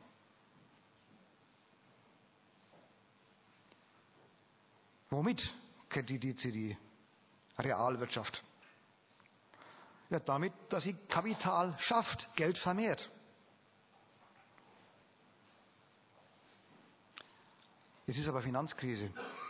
Und Finanzkrise heißt, die Banken haben nicht einfach die Lust verloren oder die Gier existiert nicht mehr, sondern die Banken können gegenwärtig kaum oder keine Geldvermehrungsgeschäfte mehr machen.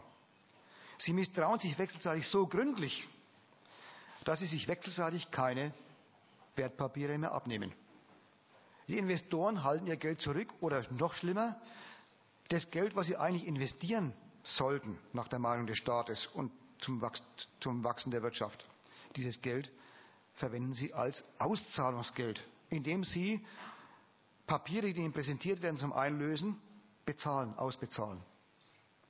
Und da verwandelt sich, habe ich vorhin schon mal gesagt, Geld, was eigentlich Kapital, also sich vermehren soll, Geld, was sich vermehren soll, verwandelt sich in normales Geld.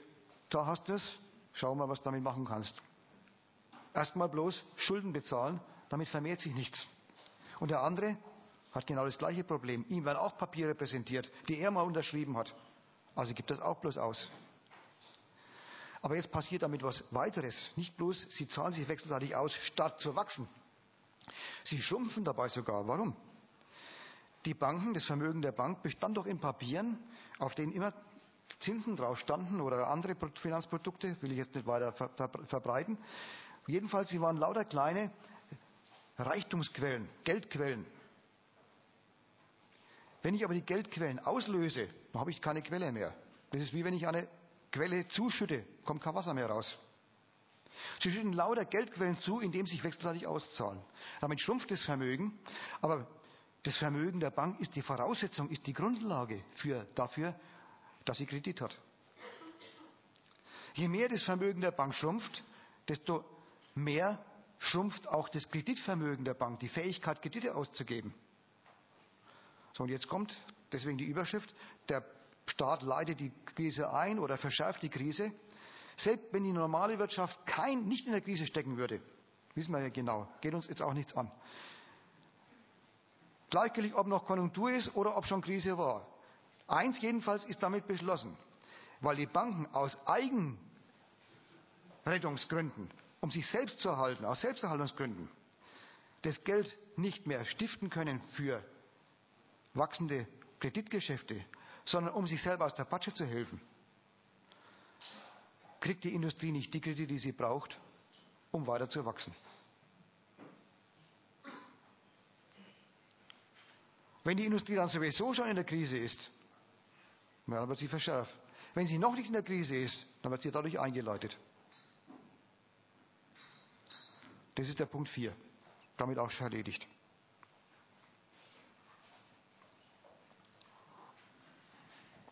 kommt Punkt 5. Die arme Realwirtschaft hat es schwer, unser Bedauern hört sich in Grenzen.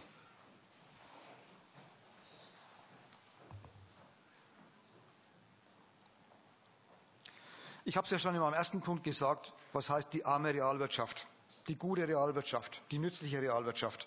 Sie sind doch dieselben wie die Banken, auch ihnen geht es bloß um die Vermehrung des Geldes und alles Interesse an Mobilität, an Annehmlichkeit für Leute, die Möbel brauchen, an Behaglichkeit für schöne Wohnungen, an Ernährung der Leute mit äh, wohlschmeckenden Nahrungsmitteln, alles Lust erlischt in dem Moment, wo kein Geschäft mehr damit zu machen geht.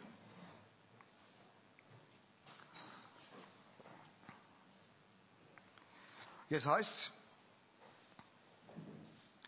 die Realwirtschaft würde durch die Finanzwirtschaft, durch den Kollaps der Finanzwirtschaft in die Krise hineingerissen.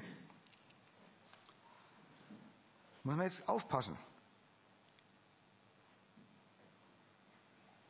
Wer so, wer so formuliert, sagt, die, die Realwirtschaft wäre wunderbar, in wunderbarer Verfassung, wäre kerngesund, wenn nicht diese Bad Finance Ökonomie, die jetzt demnächst Bad Banks kriegt, in, diese, in diesen Strudel geraten wäre und dadurch die wunderbare Realwirtschaft zerstört. Das ist die falsche Fassung des Verhältnisses. Warum?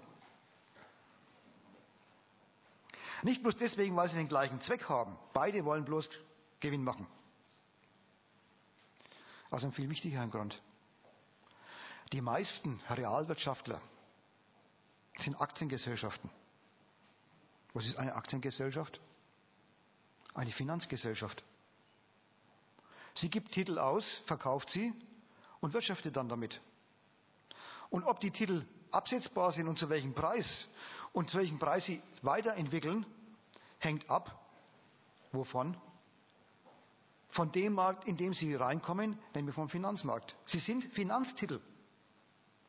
Die Realwirtschaft ist gar nicht der schwer arbeitende Mittelständler, der dann vor lauter Sorgen und Nöten und äh, dass sein Lebenswerk zerstört wird, sich verzweifelt vor den Zug stürzt.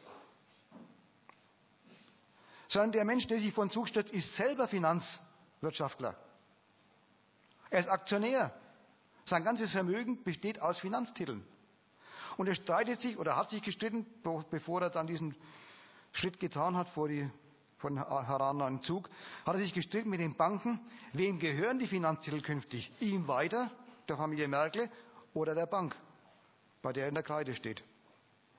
Das war der Streit. Nicht hier saubere Ratio Farm, die den Menschen äh, hilft, wenn sie krank sind, und dort böse Bank, die ihm das Geschäft versaut. Die Bank hätte gern Ratio Farm übernommen, nicht um den Leuten äh, bei Krankheit zu helfen, sondern damit die Geschäfte zu machen, die bisher Merkel machte. Da streiten sich welche vom gleichen Schlag.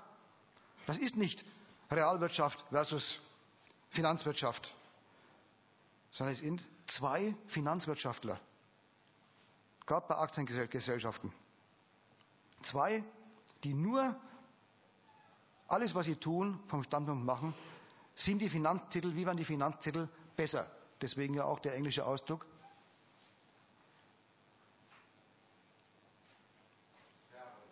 Genau. Shareholder Value. Anteils, äh, also Aktienhaltervermehrung. Der Wert der Aktien soll sich vermehren. Das ist der Zweck einer Firma, die Aktiengesellschaft ist. Und von dem Zweck wird alles bestimmt. Deswegen, die arme, Finanzwir die arme Realwirtschaft ist gar nicht die arme Realwirtschaft. Sie ist genau das gleiche wie die andere. Sie ist Finanzwirtschaft. Sogar das ureigenste Bankgeschäft, nämlich Wertpapiere, Anleihen zu begeben, machen auch Daimlers, Siemens, ich weiß nicht wer alles, so gut wie jede Aktiengesellschaft hat neben Aktien auch Anleihen. Industrieanleihen heißen die dann. Oder Wandelanleihen. Die werden erst als Anleihen gegeben und nach fünf Jahren verwandeln sich in Aktien und so weiter. Alle möglichen Produkte, lauter Finanzprodukte. Von wegen, die sind angewiesen auf die ihnen fremden Finanzabteilungen. Sie sind selber Teilhaber, beteiligte Akteure des Finanzmarkts. So, das jetzt nach der Seite hin. Und jetzt nach der Seite Ihrer Produktion hin. Was tun Sie denn, wenn Sie produzieren? Sie wollen sich wechselseitig den Markt streitig machen. Sie wollen möglichst einen möglichst großen Marktanteil haben. Daimler will BMW klein machen, BMW will Daimler klein machen. VW will Fiat, Ford und Opel klein machen und umgekehrt, umgekehrt. Jeder will möglichst große Marktanteile haben. Wie funktioniert das? Warten, bis der, die, alle Autos verkauft sind und dann hat man genug Geld beieinander und kann dann die profitablen Maschinen kaufen, rentable Maschinen kaufen? Nee. Die Autos sind, sind noch gar nicht produziert mit den Maschinen, die es jetzt gibt. Da wird schon Kapital aufgenommen, also Kredit genommen, um die neuen Maschinen zu bestellen. Die Schranke zu warten, bis das Geld zurückfließt von den Investitionen, die jetzt gerade in Form von Autos und äh, halbfertigen Autos oder ganzfertigen Autos in der Fabrik stehen oder auf der Halte stehen. So lange will man gar nicht warten. Man will gleich wachsen. Wachsen mit fremdem Geld. Also auf den Kapitalmarkt gehen. Wie macht man das? Jetzt kommen wir doch noch zu dem Punkt ganz kurz mit der Realkrise. Wie macht man das? Indem man immer produktivere Maschinen kauft, bei denen man immer weniger Leute braucht, also immer weniger Lohnkosten braucht, Lohnstückkosten braucht, um Autos oder Arzneimittel oder was auch immer zu produzieren. Immer weniger Menschen, die Lohn beziehen, immer mehr Waren, die verkauft werden sollen. Dieses Vorgehen der Realwirtschaft, was systemnotwendig ist, führt dazu, dass sie hemmungslos über den Markt hinaus produzieren. Sie werfen viel mehr Produkte auf den Markt als zahlungsfähige Nachfrage, nicht Bedürfnis, nicht Nachfrage, zahlungsfähige Nachfrage unterwegs ist. Brauchen können die Leute das auf jeden Fall. Und wenn die Deutschen mal kerngesund sein sollten, sodass Ratiofahrenprodukte hier nicht mehr verkäuflich sind, in Indien, in Afrika in, und so weiter, gäbe es genug Kranke. Aber nichts Zahlungsfähigkeit. Sie produzieren also über die zahlungsfähige Nachfrage hinaus, weil sie zugleich die Käuferschicht, die Käufermannschaft, die potenzielle, immer kleiner machen, relativ zum wachsenden Reichtum. Wie hält man sowas aus? Ja, indem man die Waren nicht einfach wartet, bis da jemand kommt, der Geld hat, also bis er sich sein Konto gefüllt hat, dass er das Auto kaufen kann. Nein, man verkauft das Auto auf Kredit. Jede Automobilfabrik, Firma, jeder Konzern hat auch noch gleich eine VW-Bank, eine Daimler-Bank, eine Opel-Bank und so weiter.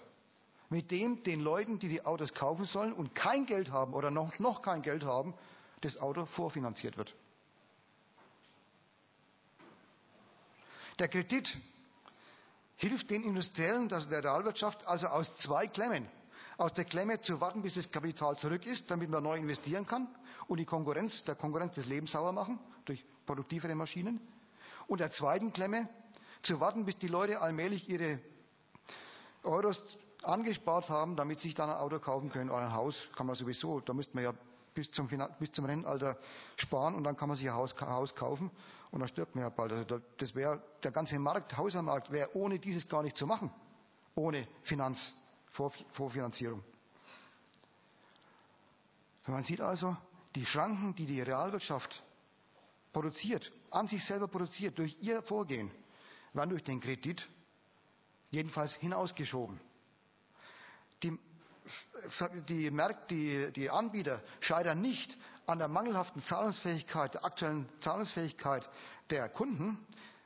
Die eigentliche Grenze, die wirkliche Grenze ist da, wo der Kredit versorgt wird. Also wenn der Kredit knapp wird oder wenn die Kreditzinsen erhöht werden oder auch die Risikoprämien stehen in der heutigen, in der heutigen Finanzmarktteil von das FATS, dass die Risikoprämien, die Versicherungsprämien für Kredite immer höher werden, dann lohnt sich die Sache plötzlich nicht mehr, weil die Firmen einen immer größeren Teil des Gewinns abdrücken müssen dafür, dass sie überhaupt einen Kredit bekommen. Dann ist der Kredit die eigentliche Schranke fürs Investieren und fürs Verkaufen. Und weil das so ist, deswegen ist die arme Realwirtschaft in der Klemme, wenn Finanzmarktkrise ist. Also erinnert euch noch, wie beim Anfang habe ich gesagt, die haben doch denselben Zweck. Da kann ja immer noch jemand sagen, na ja, dann nehme ich ihn halt billig in Kauf, dass sie damit Gewinne machen, immerhin mit dem Auto, das Auto fährt noch und die Wohnung hält auch, bis ich, bis ich sterbe und so weiter. Also habe ich doch was davon. Ja, vielleicht, wenn man das Geld hat. Aber die, Finan die, die äh, Industriellen, die Realwirtschaft hört auf mit den Annehmlichkeiten. Wenn sie selber als Finanzgesellschaften merken, dass der Kredit, den sie brauchen, den sie sich normalerweise beschaffen, nicht mehr zu haben ist. Dann hört der ganze Zauber auf, damit auch alle Annehmlichkeit.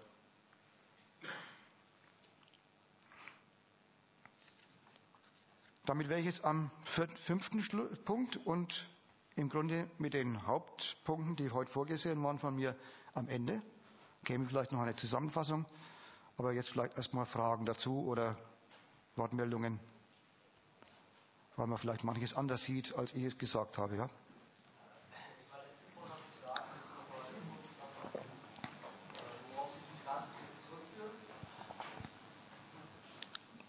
Also die Frage lautet, worauf ich die Finanzkrise zurückführe. Jetzt kann ich natürlich mir die Sache ganz einfach machen und sagen, wärst halt vor acht Wochen gekommen. Gut, hast du nicht mitgekriegt oder hast du übersehen oder unsere Verteiler haben zu wenig verteilt. Ich kann schon eine Antwort geben, aber ich würde mal sagen, die Antwort, die ich jetzt in, als Diskussionsbeitrag gebe, ist sicher nicht das, was vor acht Wochen erklärt worden ist. Deswegen sage ich da dann auch gleich noch dazu, wenn dir die Antwort dann doch irgendwie etwas zu dürftig ist und auch alle anderen, die vor acht Wochen nicht da waren.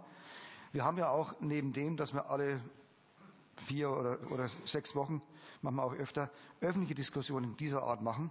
Wir treffen uns ja auch noch relativ häufig, alle 14 Tage, an Freitagen, wo solche Fragen dann weiter diskutiert werden können.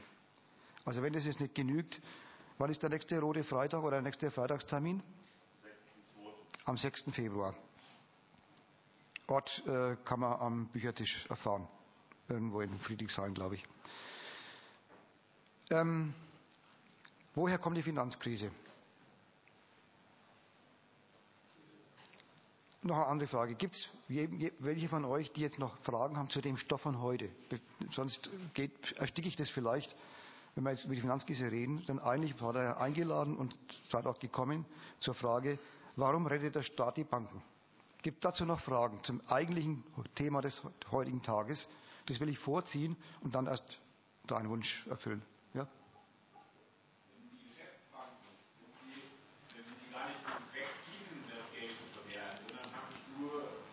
Staat auf der Ausgabenseite steht. Warum übernimmt ihr das Geschäft dann mit der Roten Bank selbst? die Kredit dann, dann äh, wichtige Nationalwirtschaftsteile im Finanzmarkt organisieren.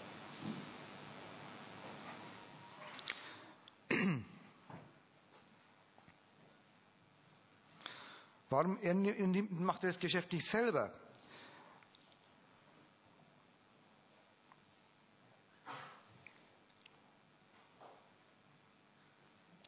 Weil sich unser Staat und alle Staaten dieser Machart irgendwann im Laufe ihrer Geschichte dazu entschlossen haben,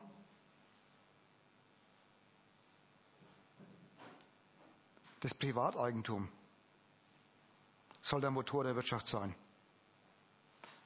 Das Privateigentum heißt aber dann, Leute, die Geld besitzen, und zwar zunächst mal exklusiv Geld besitzen, was sie nicht zum Leben brauchen, sondern was sie übrig haben. So übrig, dass sie es wachsen lassen können. Das will ich als meine Ökonomie haben. Ich will, dass die Privateigentümer das Geld, was sie über das Leben hinaus haben, als Privateigentum vermehren. Und wenn sie das erfolgreich machen, dann ist es die beste, erfolgreichste Geldmaschine aller Zeiten, auch für den Staat. Die Staaten haben das, was du fragst, ja mal gemacht im Merkantilismus. Selber Wirtschaft aufgezogen. Selber dafür gesorgt, dass Gold ins Land kommt. Durch vom König von Frankreich oder König von Preußen aufgezogene, vom Staat aufgezogene Manufakturen. Aber sie haben festgestellt, dass wo die Engländer, Briten, in, über, über den Kanal auf die Idee gekommen sind, die Unternehmer, die es von sich aus tun, ihr Geld wachsen zu lassen, dem immer mehr Freiheit gegeben haben, den Staat immer mehr aus der Wirtschaft rausgezogen, weil sie, weil sie bemerkt haben, was für eine wunderbare Geldvermehrungsquelle es ist und sich dann mehr darauf verlegt haben, aufs Erobern der Welt. Womit? Ja, mit den Reichtümern, die, sie, die ihre Kapitalisten erzeugt haben. Da sind die in Preußen und in Frankreich dann auf die Idee gekommen, Moment mal, eigentlich ist erfolgreicher, Privatwirtschaft zu fördern. Das war nicht so einlinig, so plangemäß, dass sie gesagt haben, ab heute sind wir Kapitalisten.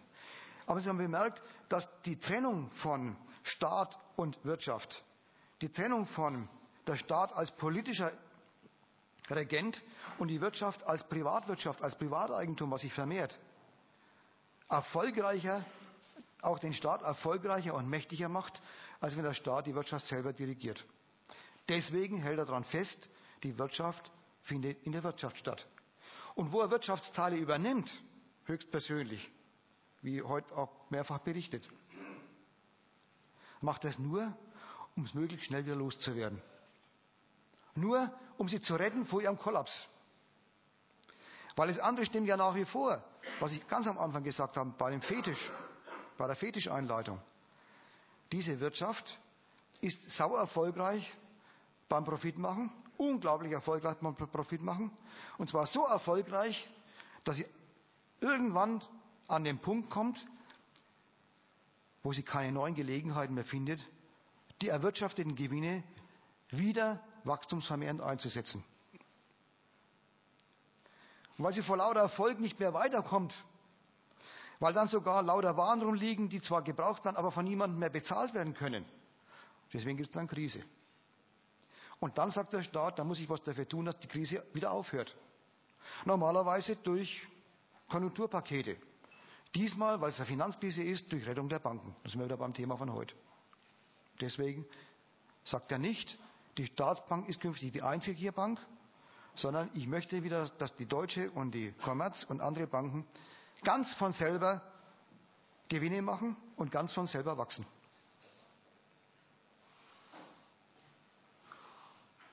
Ja. Ist jetzt bei dir Staat und Politik das Gleiche oder weil ich sehe eigentlich die Politik, die da eine Entscheidung trifft und der Staat wird ja dann aus? Tja. Staat und Politik das Gleiche. Das kommt jetzt darauf an, wo siehst denn du den Unterschied, wenn du die Frage stellst? Du unterstellst ja, dass was anders wäre. Ich würde mal sagen, ja, das ist dasselbe. Aber vielleicht hast du ja bei Politik einen anderen, anderen Inhalt. Da müssen wir uns aber darüber unterhalten, wo du meinst, dass der Unterschied besteht.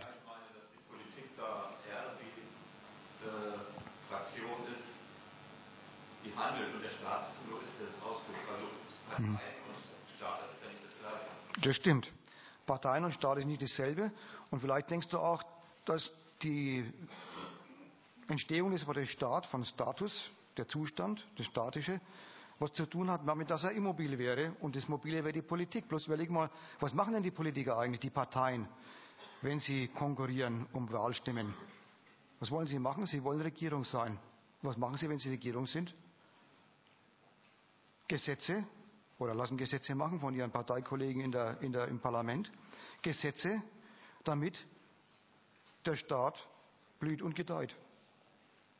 Insofern ist eigentlich der Unterschied zwischen Staat und Politik ganz schlicht.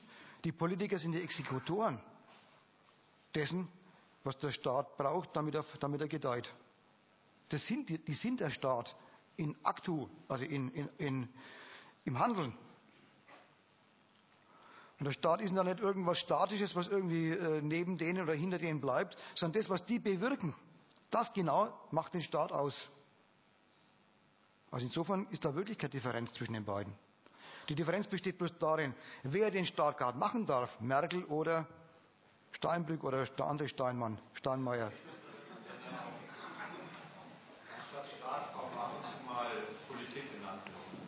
Die machen Politik. Die Staatsmänner machen Politik, die Staatsfrauen auch, leider.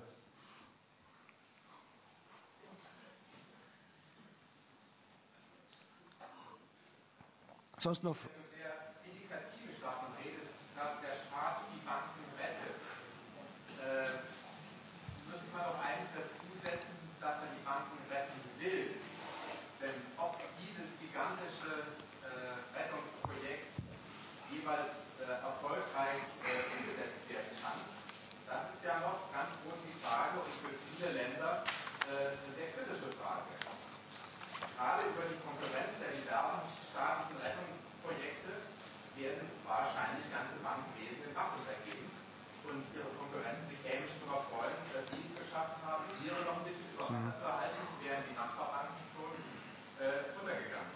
Tja, äh, ich, letztendlich diese Fantasien der staatlichen Rettungsplan, dass es nur ein engagiertes, schnelles Rettungsprogramm bräuchte und dann ist alles wieder easy, äh, das hat ja schon bei den bisherigen äh, Begabenprojekten sich gezeigt, das funktioniert doch so gar nicht.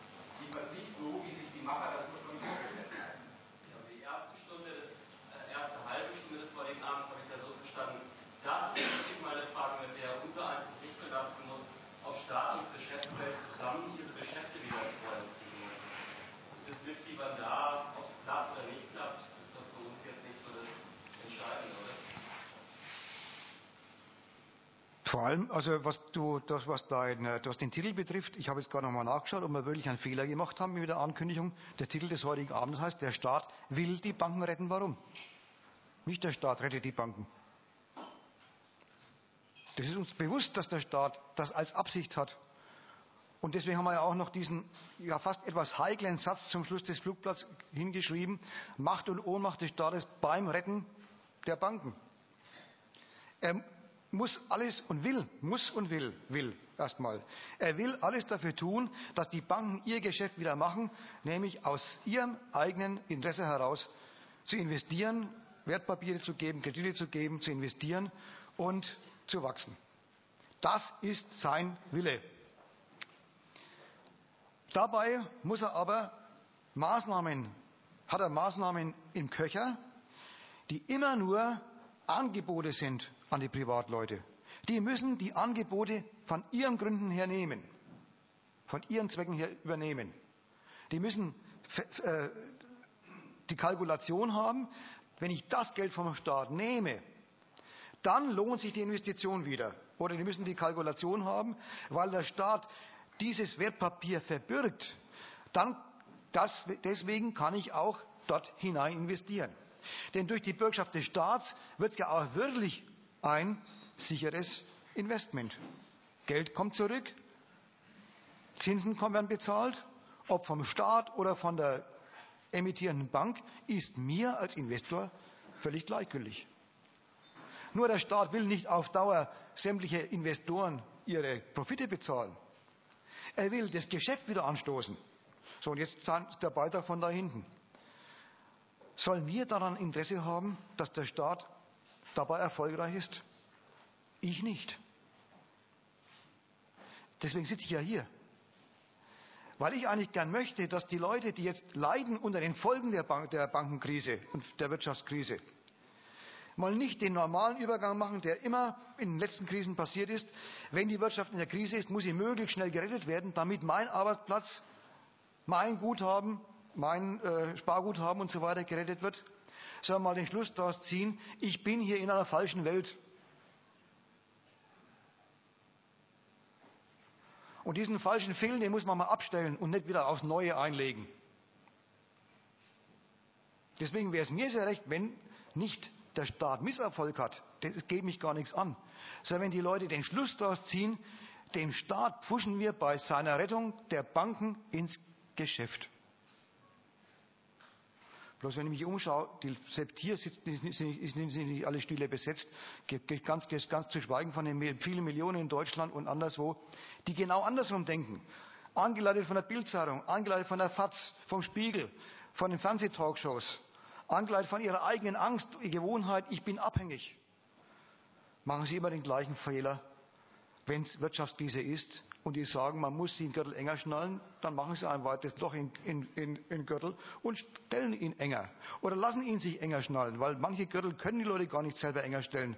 Zum Beispiel die Gürtel, die vom Staat enger gestellt werden. Mit Hartz IV und so weiter.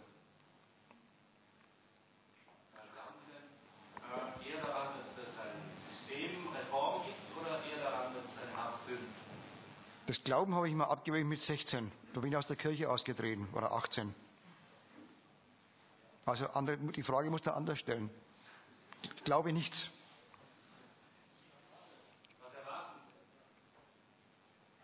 Das ist bloß ein Synonym für Glauben. Also, frag doch mal, wiederhol noch mal deine Frage und dann schauen wir mal, ob wir das ohne Glauben auch hinkriegen, den Satz. Anzeichen dafür, dass sich ja am System etwas ändert? Ist auch synonym verdächtig, aber jetzt steige ich mal drauf ein. Anzeichen ist ja immerhin, gibt es Indizien dafür.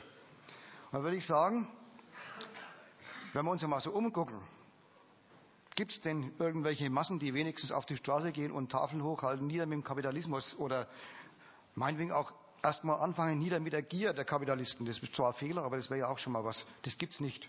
Insofern sehe ich keine Anzeichen. Da müssten wir was dafür tun. Also wenn dich zum Beispiel die heutige Rede oder die vor acht Wochen überzeugt hat, ja, mag ja sein, dass er nicht da war. Es muss das ja nicht hinaus, man muss doch niemanden bloßstellen. Also wenn dich die Rede, die du noch gehört hast zum Schluss, den Schluss, wenn dich die irgendwie überzeugt hat, dann würde ich dir raten, geh auf die nächsten roten Freitage und erkundig dich, was für Argumente man braucht, oder diskutiert es mit uns, was für Argumente man braucht, um den Leuten klarzumachen, dass sie einen Fehler machen, wenn sie auf die Rettung der Banken hoffen oder dran glauben. Nee, ich sehe auch immer wieder andere, aber das ist eine andere Frage. Ich habe so einen Polizeiblick, dass ich genau weiß, wer das letzte Mal da war. Wenn du heute zum ersten Mal da wärst, dann rate ich dir, komm auf die nächste Veranstaltung. Im März werden wir wieder eine machen. Da kannst du ja was Neues erfahren. Aber wir, ob das immer dieselben sind oder machen wir wieder andere. Wichtiger wäre was anderes, dass alle, die hier mal vorbeischauen, den, den Schluss daraus ziehen, den ich eigentlich immer nahelege. Tut was dafür, erstens, dass er selber nicht mehr reinfällt auf die Fehler, auf die Lügen, auf die Ideologien, die in den Zeitungen oder von den Politikern verbraten werden. Jetzt haben wir Wahlkampf, da werden wir wieder dick bedient mit solchen Sachen. Glaubt es nicht, hört überhaupt mit Glauben auf. Das wäre mein erster Rat. Zweitens, tut auch was dafür, dass andere mit dem Glauben aufhören. Also drittens, tut euch mal zusammen, überlegt, was ihr tun könnt, um was für euch zu tun. Nicht euch was tun zu lassen. Mehr kann ich nicht machen. Nicht als Glaubensfrage, nicht als Erwartungsfrage, sondern es ist mein Vorschlag. Wenn ihr darauf hört, die ihr da seid und es macht und jeden, ihr bringt das nächste Mal einen zweiten mit, sind wir schon doppelt so viel. Beim dritten Mal reicht der Saal nicht mehr, dann brauchen wir schon einen größeren Saal. Und ihr wisst, wie schnell mit zweier Verdoppelungen Millionen zusammenkommen, dann ging es sehr schnell. Aber das müssten wir halt dann machen. Wenn er das hinkriegt, dann sind wir schnell am Ziel. Also das zur Glaubensfrage.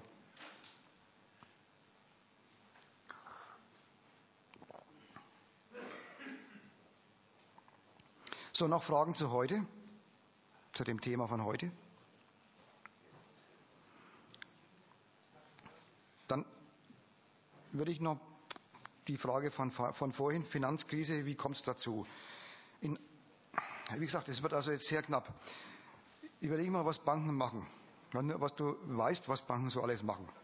Banken fangen an damit, dass sie Geld einsammeln von dir, wenn du das Sparguthaben hast, oder von dir, wenn du ein Girokonto hast. Kriegen sie Geld, wenn du was verdienst oder Stipendium hast oder Hartz IV kriegst, alles läuft übers Konto. Wenn du Geld übrig hast, über deinen Alltagsbedarf hinaus, kannst du es wieder auf ein, Konto, auf ein anderes Konto tragen und sparen. Beide Gelder, die über die Banken verfügen, von dir und vielen anderen. Nicht bloß von uns kleinen Normalos, sondern auch von den reichen Eigentümern, die investieren und wachsen, ihre, ihre Betriebe wachsen lassen. Wie wachsen lassen? Indem sie andere arbeiten lassen, mehr als sie selber kosten, sodass sie dann einen Gewinn haben. All diese machen alle Finanzoperationen vom einfachen Kaufen über das Auszahlen und Abheben von Löhnen bis hin zum Vermehren von Geld über die Bank. Damit haben die Banken Geld, was nicht ihnen in dem Sinne gehört, dass es ihr eigenes Geld ist, sondern die Banken haben dauernd fremdes Geld. Natürlich haben sie auch Eigenkapital, aber es ist gemessen an dem Geld, über das sie verfügen, lächerlich klein. Zum Beispiel ist die Bilanzsumme der Deutschen Bank eine Billion, weil jetzt in den Nachrichten zu hören wo ein Kommentator mal sagen wollte, wie wenig wert eigentlich 500 Milliarden Bürgschaft sind, denn die reicht noch nicht mal, um die Deutsche Bank auszukaufen, wenn es Not tut. Die hat eine Billion Bilanzsumme. Und wie viel Eigenkapital? Das kannst du vergessen. Die haben bloß fremdes Geld. Was sind also Banken? Banken sind die größten Schuldner der Gesellschaft. Sie verschulden sich bei jedem, beim kümmerlichsten Hartz-IV-Bezieher, der das Geld über sie bekommt und nicht gleich alles abhebt, sondern portionsweise über den Normalarbeiter, Angestellten, Zahnarzt, Kapitalist, Krösus. Alle haben Konten bei der Bank, alle sind also Krediteure, Kreditgeber der Bank. Was macht die Bank damit? Ja, sie macht eigentlich das, was die katholischen Priester auch machen, nämlich Transubstantiation. Die sagen, da ist eine Oblade und schlagen das Kreuz drüber und dann wird das der Leib unseres Herrn Jesus Christus und beim Wein genauso. Die Oblade kriegen dann die Menschen, die normalen Menschen, die anderen, den anderen saugen sie selber. Ist bekannt. Transubstantiation machen auch die Banken. Wie? Was machen die dabei? Sie verwandeln das Geld, was sie bekommen haben, deren Schuldner sie sind, was sie sind Schuldner der Leute, in Eigengeld, was sie anderen verleihen. Sie verwandeln also Schulden in Kredite. Dieses Geschäft können in unserer Gesellschaft, im Kapitalismus, nur Banken in großem Maßstab machen. Andere dürfen das gar nicht. Aber die Banken haben genau dieses als Geschäftsmodell, und zwar wurscht jetzt, wie das im Einzelnen ausgestaltet sein mag, für welche Unterbranchen, Unterabteilungen sie sich äh, spezialisieren, haben das Geschäft als Geschäftsmodell, Geld irgendwie aufzunehmen und es in Kredit zu verwandeln. Wenn Sie es in Kredit verwandelt haben, nämlich bei der größere Teil bei äh, Realwirtschaftlern, also bei Industriellen, der kleine Teil in Konsumentenkredite, dann verwandeln Sie Geld, was Sie selber den versprechen zu vermehren, in Geld, was sich für Sie größer vermehrt, als das, was Sie abdrücken müssen, denen, die es Ihnen gegeben haben. Fürs Girokonto gar nichts, fürs Sparkonto die Durchschnittszinsen und die Leitzinsen sind immer drüber. Das heißt, Sie verwandeln Geld, was Ihnen Geldabschluss bedeutet, nämlich Zinsen müssen Sie, müssen Sie bezahlen, verwandeln Sie in Geldquellen für sich, die größer sind als das, was Sie abdrücken müssen. Das ist dann Ihr Erfolg. Ihr Überschuss, Ihr Gewinn. Abzüglich die Kosten, die Sie haben beim ganzen Geschäft der Banken. Damit sind die Banken aber noch nicht am Ende. Denn Banken wollen wachsen und sie machen sich Konkurrenz gegeneinander. Also müssen sie auch wachsen. Das ist so im Kapitalismus, dass das, was die Kapitalisten wollen, nämlich wachsen, sich dann auch noch wechselseitig als Zwang antun. Dabei sollen wir aber nicht vergessen, dass sie es auch wollen. Niemand muss wachsen, wenn er nicht will. Man kann auch aussteigen. In der Oranje Schafe, Schafe, Schafe züchten und äh, den lieben Gott einen schönen, guten Mann sein lassen, wenn es ihn gibt. Man muss das nicht machen. Aber die wollen es. Und dann müssen sie es auch. Was müssen sie dann machen? Sie müssen schauen, dass sie an mehr Schulden kommen. Mehr Geld herkriegen von fremden Leuten, denn selber können sie ja keins machen. Die Zeiten sind vorbei, wo sie Banknoten drucken konnten, wie der Staat, und da haben sie Banknoten. Das ist einfach definitiv verboten. Aber sie können statt Banknoten Wertpapiere drucken. Und was sind Wertpapiere? Sie versprechen dem Inhaber dieses Papiers einen bestimmten Prozentsatz pro Jahr, bestimmtes Geld pro Jahr auszubezahlen, ausgedrückt als Prozentsatz von dem Geld, von dem Geldbetrag, der da draufsteht sagen wir 1000 Euro steht drauf und bei 5% müssen Sie 50 pro Jahr dafür hergeben. Pro 1000. Durch das Versprechen, ich zahle 50 Euro, kriegen Sie 1000 auf 5 Jahre oder 10 Jahre, je nachdem, wie lange das Ding läuft. Also nicht bloß Sparguthaben, diese verwandeln in Kredite, sondern auch ganz, ganz, die Sie dann verwandeln in Kredite und dann Zins drauf kriegen, Sie kreieren, Sie schöpfen gewissermaßen ganz neue Sorten von Kredit, indem Sie sagen, ich verspreche euch jährlich gleichbleibende Summen. Wem verspricht sie das? Allen Inhabern der Papiere. Wer sind die Inhaber der Papiere? Ja, manchmal auch wir, wenn die Bank, Bankberater uns dazu bringen, statt im gesetzlichen Sparbuch die Sünde zu begehen, in Aktien oder sowas zu gehen oder in, in, in Anleihepapiere. Das ist Sünde deswegen, weil da begibt man sich nämlich auf Glatteis als Mensch, der Geld braucht. Man sollte nie Geld zum Spekulationszwecken anwenden, das man braucht zum Leben.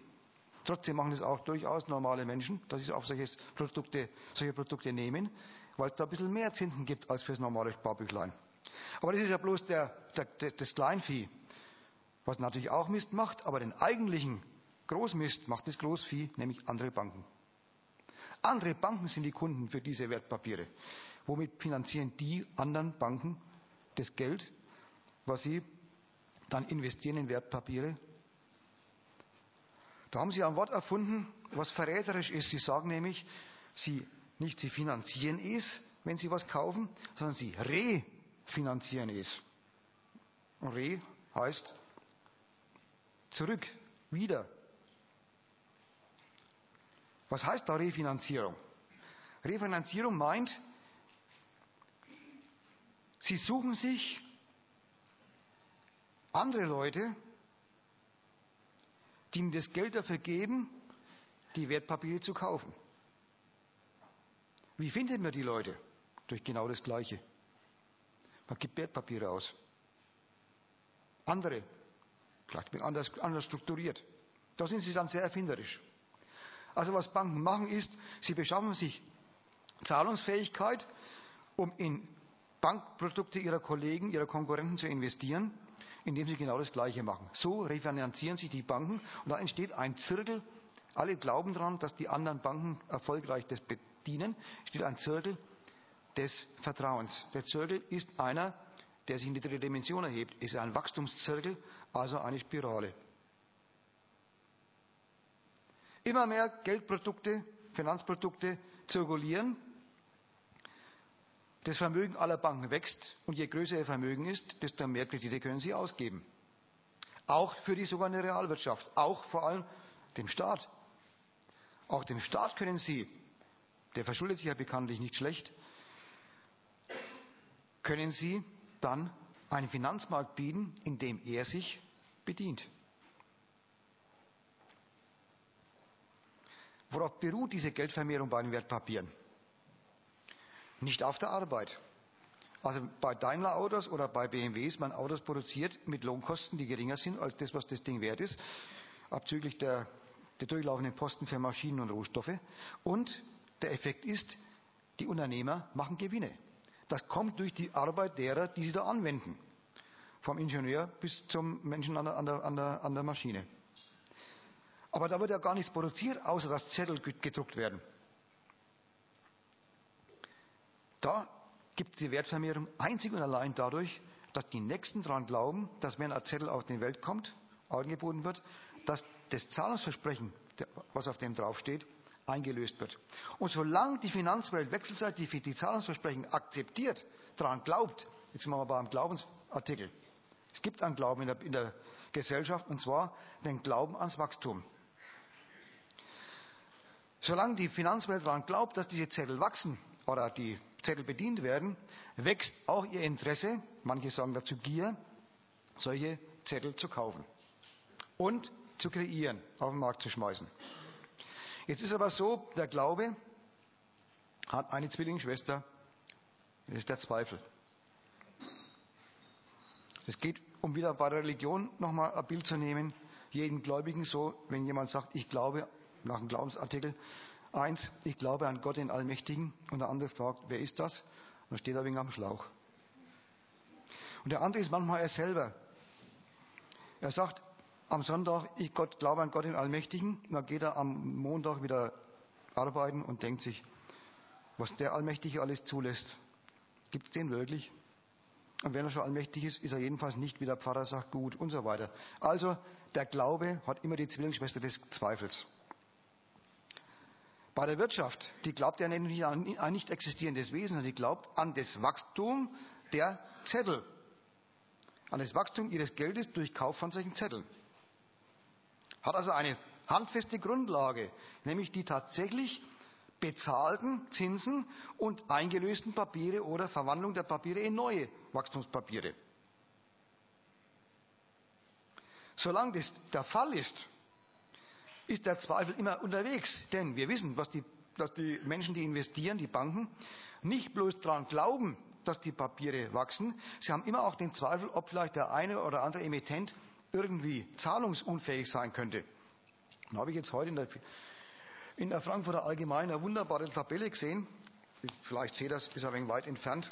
Hier sind so Balken. Diese Balken sind die Risiken, die Risikoprämien, die verschiedene Firmen bezahlen müssen, wenn sie Anleihen begeben, also wenn sie sich Geld leihen. Und es geht los, der kleinste, das kleinste Risiko ist der Staat Deutschland, 0,55 Prozent. Geht dann über die Deutsche Bank zum Beispiel 1,2 Prozent, Volkswagen 2,4 Prozent, ThyssenKrupp 4,7 Prozent, Continental 10,2 Prozent, Scheffler wahrscheinlich noch viel mehr. Aber dann geht es über TUI bei 14,8 Prozent zum Spitzenreiter Infineon 38,75 Prozent. Da merkt man, da ist Zweifel unterwegs. Jetzt ist der Zweifel besonders groß wegen Krise, aber auch in der Hochkonjunktur ist der Zweifel unterwegs und es gibt unterschiedliche Bonitäten eben dann mehr im Bereich von unter, hinterm Komma als groß vorm Komma. Aber auch die sind dann bei den großen Volumina immer ganz schön unterschiedliche Batzen Geld. Dieses Risiko muss abgesichert werden. Deswegen gibt es neben den Anleihen immer auch Absicherungsinstrumente. Wer macht das? Wieder Geschäftesmacher dieser Art.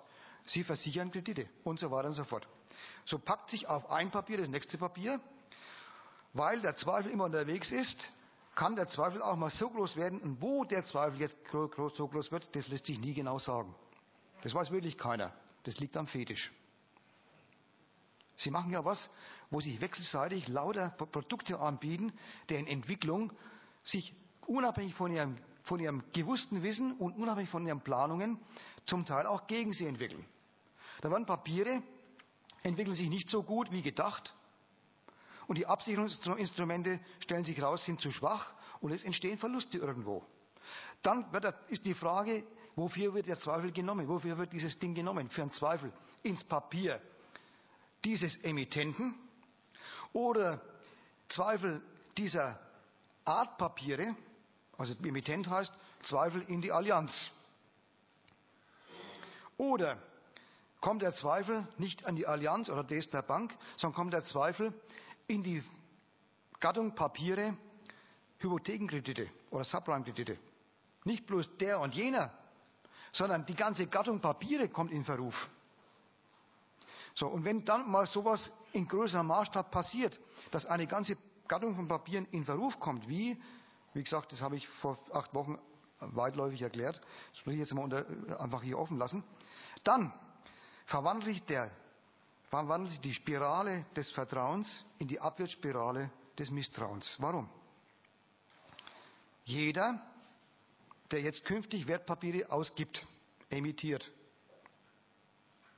wird von den potenziellen Käufern daraufhin befragt, wie steht es denn bei dir mit deinem Portfolio? Haben wir da auch Hypothekenkreditpapiere drin? Oder bist du da sauber? Sagt er, selbstverständlich sauber. Das kann aber aufgrund der Gesetze, die in kapitalistischen Ländern herrschen, nur ungefähr ein Vierteljahr lang durchhalten. Dann muss er eine Bilanz veröffentlichen, eine Vierteljahresbilanz. Früher war es Jahresbilanz, da hat man ein wenig länger warten können. Er muss offenbaren, dass er ganze Abteilungen dessen, was er sich als Vermögen in der letzten Bilanz noch drinstehen hatte, nämlich diese Hypothekenkreditpapiere, leider aus der Bilanz entweder rausnehmen muss oder aber Sie haben ihren Wert verloren. Sie stehen zwar noch in der Bilanz, aber jetzt wird die Waage, die ausgeglichen war vorher, plötzlich kommt ins Trudeln, ins Schwanken, ins Absinken. Die Schulden sind größer Aktiva. Also, die Bank ist gar nicht so reich, wie sie behauptet hat. Der Bank kaufe ich kein Wertpapier mehr ab. Bloß, wer ist der Ich? Eine Bank die selber sowas hat. Deswegen war sie nämlich auch so sicher, dass die anderen Banken doch das letztlich auch haben. Jeder hat doch investiert in die Papiere, in diese Gattung Papiere. Warum? Weil sie die sichersten Papiere waren von Welt. Wenn man ein Niedrigrisikopapier haben wollte, dann ist man in Hypothekenkredit gegangen. Warum? Weil der amerikanische Staat mit Fannie Mae und dem anderen Kasper, Freddie Mac, alles abgebürgt hat. Wurscht, was passiert, der amerikanische Staat sagt, jeden vergeichten Immobilienkredit bürge ich ab. Warum? Weil er nie daran geglaubt hat, dass es müsste. Weil er mir gedacht hat, und damit habe ich die Wachstumsmaschinerie, den Zweifel nämlich, erstickt, der bei jedem Kredit aufkommt. Vor allem bei den Krediten an kleine Leute, die ja kaum Geld haben, wo man nicht genau weiß, ob sie die nächste Krise überstehen und dann noch den Kredit bedienen können. Also waren die natürlich hervorragend gesichert, besichert durch das Grundstück. Und die Grundstückspreise steigen bei Nachfrage, also durch einen steigenden Wert. Sie waren gebackt, sagt man auf amerikanisch, backed durch Assets, in dem Fall Grundstücke. Asset-backed Securities. Ne, und wenn was ein Asset im Rücken ist, dann kann das Ding nur noch Security sein, nämlich Sicherheit. Das war die sicherste Anlageform über Jahre hinweg. Und jetzt kommen Sie plötzlich ins Gerede. Was die sicherste Anlage ist, hat natürlich auch jede Bank, der ihr Risiko bekanntlich streuen, todsicher im Gepäck. So, und jetzt kommt der Zirkel des Misstrauens oder die Abwärtsspirale des Misstrauens. Jetzt wird die Gattung Papiere, in denen Asset-Backed drin ist, also Häuser, Grundstücke, bezweifelt. Aber damit wird das Vermögen der Banken bezweifelt. Wenn das Vermögen der Banken bezweifelt wird, dann wird auch gefragt, sind die noch zahlungsfähig, die Papiere, die sie selber unterschrieben haben, einzulösen und zu bedienen. Dann kommt das Misstrauens, was sich zunächst bloß auf Hypothekenkredite beschränkt hat, verallgemeinert sich auf überhaupt Bankanleihen könnten faul sein. So faul, wie halt toxische Papiere in ihrem Portfolio stecken. Wie viel weiß kein Schwein, jeder weiß bloß seine. Das verrät er nicht. Jedenfalls nach Kräften, solange es nicht muss.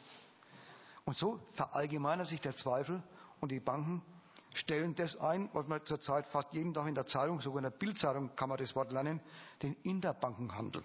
Kein Mensch wusste wahrscheinlich vor zehn Jahren oder vor fünf Jahren, was das ist. Jedenfalls kein Mensch, der wenigstens VWL studiert hat. Interbankenhandel wird auch nach wie vor noch falsch, oft falsch aufgefasst.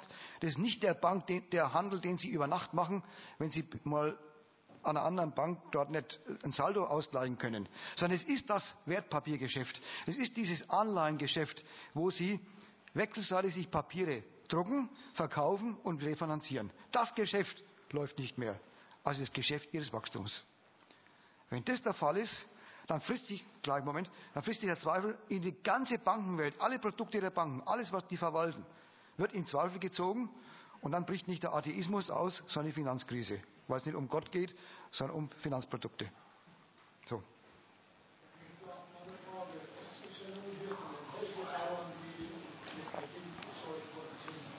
geht es nicht viel weiter. Ist nicht die gesamte Wirtschaft der USA finanziert worden, inklusive der Militärwirtschaft, auf diese kreditiert worden. So, das ist eine ganz andere Schiene noch. Da geht es um Millionen, um, um, diese politische Schiene zu finanzieren. Und jetzt kann der Staat zahlt nicht zurück, weil zum Beispiel die Erträge nicht kommen aus diesen Wirken. Afghanistan kostet Geld, bringt nichts. Das ist ja auch diese Seite nicht auffinanziert. Die ganze Waffentechnik. Und von diesen Firmen wollen aber nichts. Man bringt nur die Banken ins Gespräch.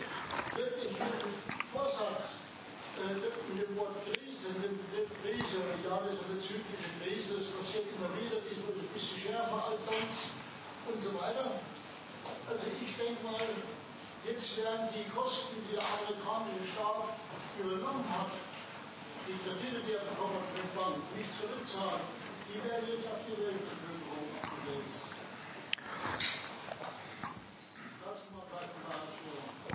Ist das verstanden worden, Wahl? Nein.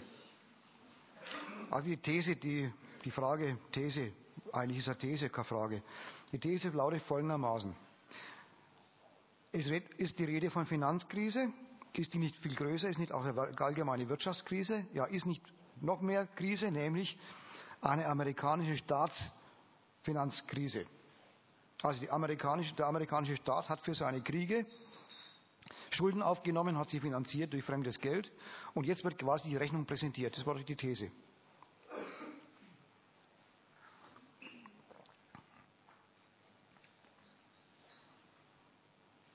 Wie kann man die Frage, diese These überhaupt untersuchen, bevor man sagt Ja oder Nein?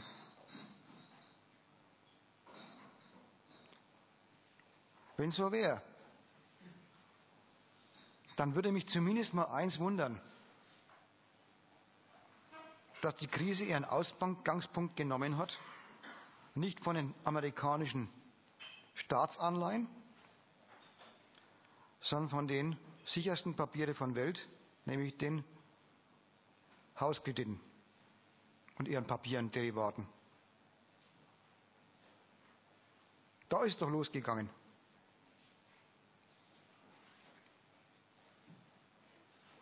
Als, ersten, als erstes Bedenken oder Überlegungs, Überlegung mal einbringen zu dieser These. Zweitens.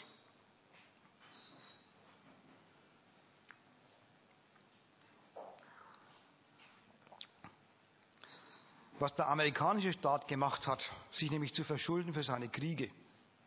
Und nicht bloß dafür, für alles. Auch für seine Kriege.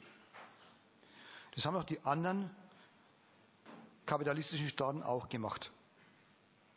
Alle Politiker sind der Meinung, dass ihr Staat nicht auskommt mit dem Geld, was die Steuerzahler ihnen geben, beim Finanzamt abliefern. Immer haben sie mehr Projekte laufen, manchmal Kriege, manchmal Investitionen, manchmal äh, Investitionen in Infrastruktur oder was auch immer. Immer haben sie mehr Projekte laufen, als durch die bloßen Steuern bezahlbar sind. Alle Staaten. Deswegen wundere ich mich, dass jetzt gesagt wird, der amerikanische Staat, der amerikanische Staat würde da gewissermaßen der Bösewicht sein. Das führt mich zu meiner dritten Überlegung.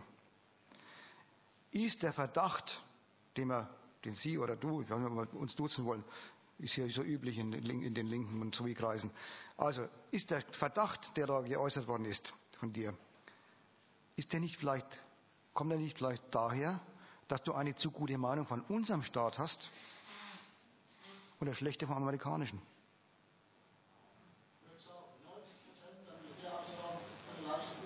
Ja, ja, weiß ich. Aber die anderen Staaten, die gesamte, die gesamte Staatsverschuldung aller kapitalistischen Staaten ist nicht 90 Prozent amerikanisch.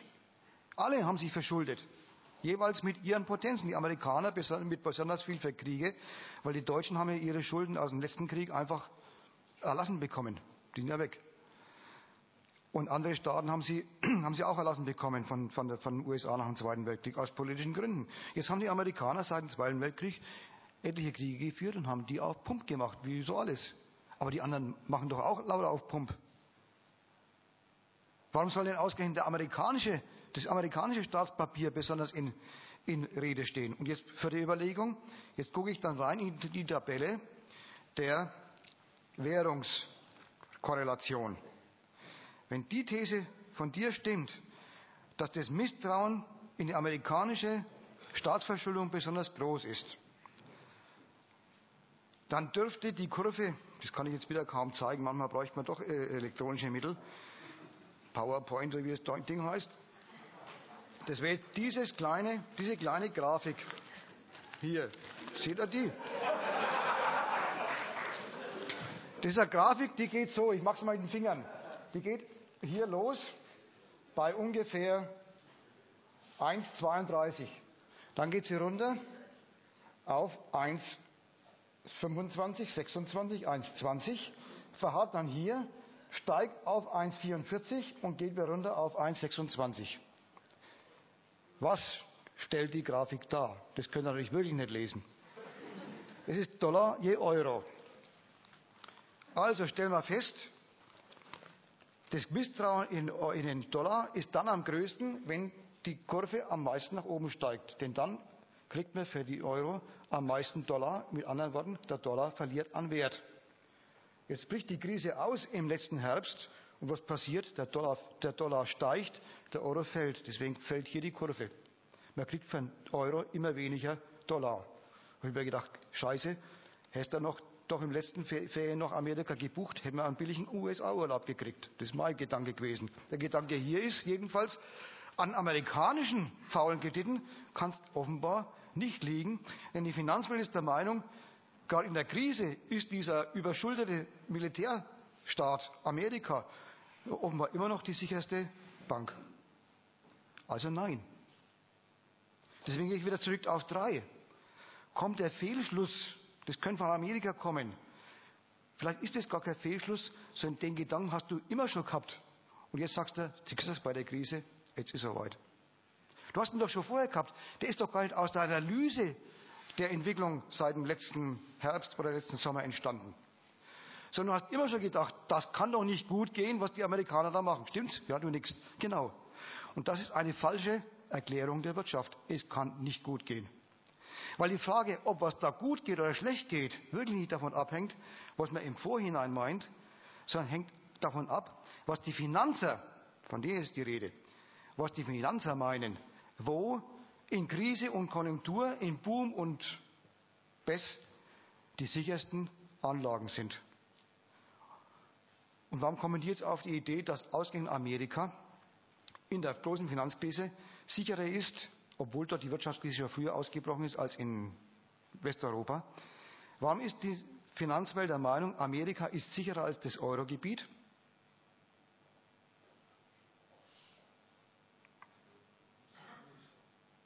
Ökonomisch gibt es da keinen guten Grund dafür.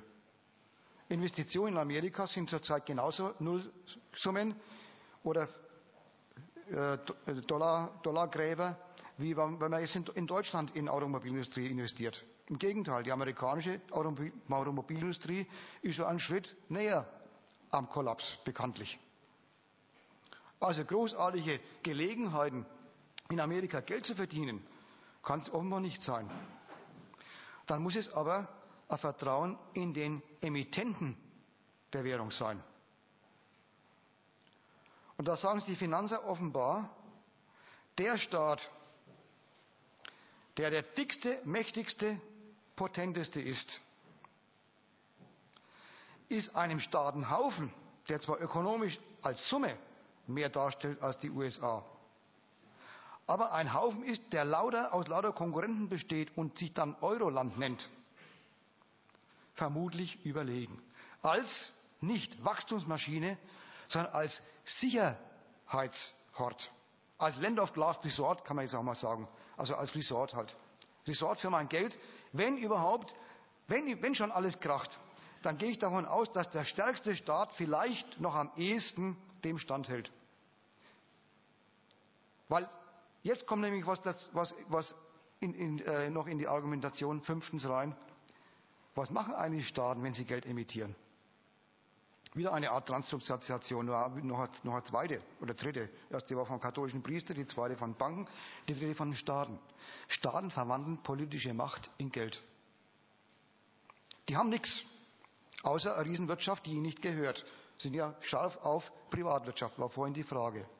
Nichts gehört ihnen, fast nichts gehört ihnen, jedenfalls von der Wirtschaft, die Geld vermehrt. Die haben lauter Todeskapital, Infrastruktur und so weiter, ist nichts wert. Ist jedenfalls keine Wachstumsmaschine, ist bloße Bedingung, bloßes Draufzahlgeschäft, deswegen ja ein Kredit nach dem anderen, immer mehr, immer mehr Verschuldung. Staaten verwandeln politische Macht in Geld. Und jetzt denkt der Finanzer, je dicker die, je größer die politische Macht, desto größer die Fähigkeit, Macht in Geld zu verwandeln. Deswegen geht er immer in Krisen und in Kriegszeiten nach Amerika. Gerade weil Amerika jeden Krieg, den es machen will, Kraft seiner Potenz auch noch als Geldmaschine benutzt, deswegen gehen wir dahin. Also Vertrauen in Amerika steigt ausgerechnet in der Finanzkrise, die von Amerika ausgeht. Damit ist die These von dir meines Erachtens widerlegt.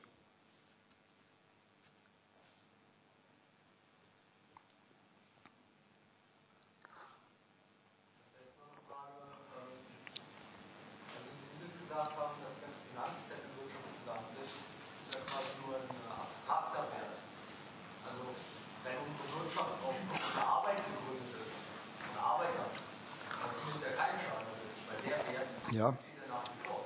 Da haben auch schon manche, manche Feuilletonisten, also wenn überhaupt ein paar schlaue Ideen äh, unterwegs sind seit der Finanzkrise, dann kommen sie doch eher im Feuilleton vor, wo irgendwelche Philosophen, ein Philosoph zum Beispiel genau den Gedanken von dir gerade äh, geäußert hat, wenn man es eigentlich recht betrachtet, sind wir wirklich ärmer geworden, hat er geschrieben.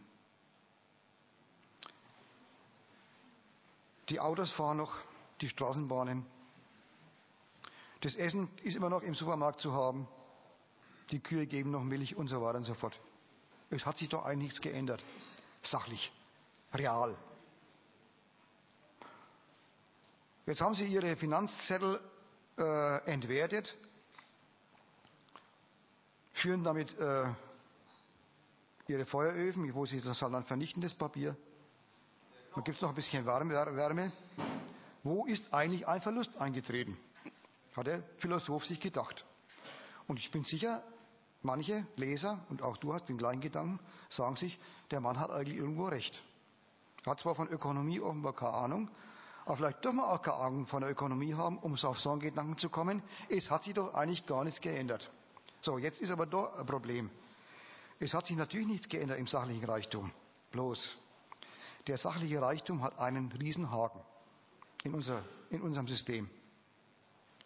Er steht nur zur Verfügung, wenn man Geld hat. Und die Produktionsmaschinerien, die den Reichtum herstellen, den sachlichen Reichtum, werden bloß angeworfen, wenn Geld zur Verfügung steht, weil Gewinn damit erzeugt wird. Wenn man das ernst nimmt, dann muss man dem Philosophen einerseits recht geben, sachlich ist nichts kaputt und zugleich Unrecht geben, weil er nämlich übersieht, dass die Sachen nur Träger von Geldwerten sind. Und nur so lang auf dem Markt, also damit in Reichweite von Leuten stehen, die über Geld verfügen, nur dann auf dem Markt zur Verfügung stehen, wenn genügend Geld da ist, um sie, den Gewinn, der in ihnen steckt, zu verwerten. Wenn das nicht der Fall ist, Ofen aus. Dann werden die Sachen lieber verrotten gelassen auf der Halde, als dass sie verschenkt werden. Insofern hat der Philosoph doch Unrecht und du mit ihm.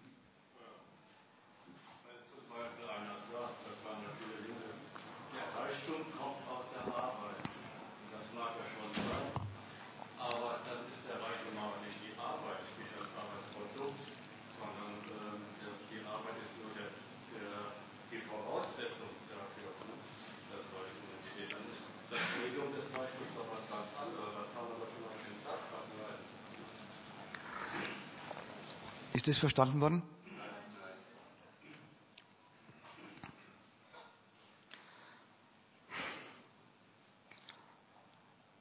Ich habe es äh, zwar gehört, aber ich habe dich nicht verstanden.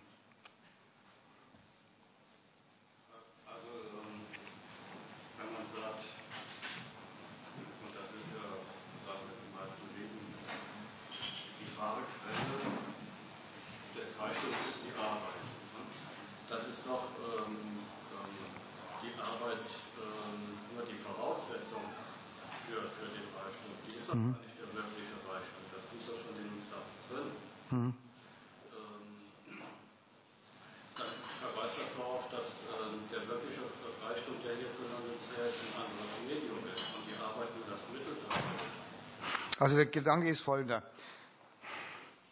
Die Linken, die sagen, eigentlich ist die Arbeit Quelle von Wert. Ja? Dann muss man ihnen doch sagen, das ist ihnen doch nur dann, wenn sie vom Kapitalisten benutzt wird. Richtig so? Also ist die Arbeit für sich bloße Voraussetzung von Wert. Nämlich dann, wenn sie rentabel anzuwenden geht.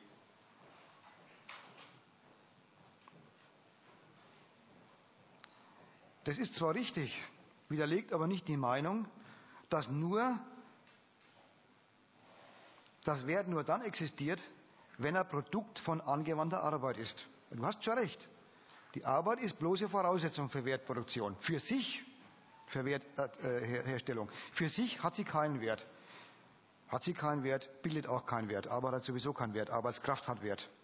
Die Arbeit bildet Wert nur dann, wenn ein Kapitalist sie benutzt. Insofern ist die Arbeitskraft die bloße Voraussetzung. Wer sie nicht braucht, schickt den Mann auf die Straße, die Frau dazu und sie darben und kriegen vielleicht Hartz IV. In anderen Ländern verhungern sie. Kommt nichts an Wert zustande. Das stimmt.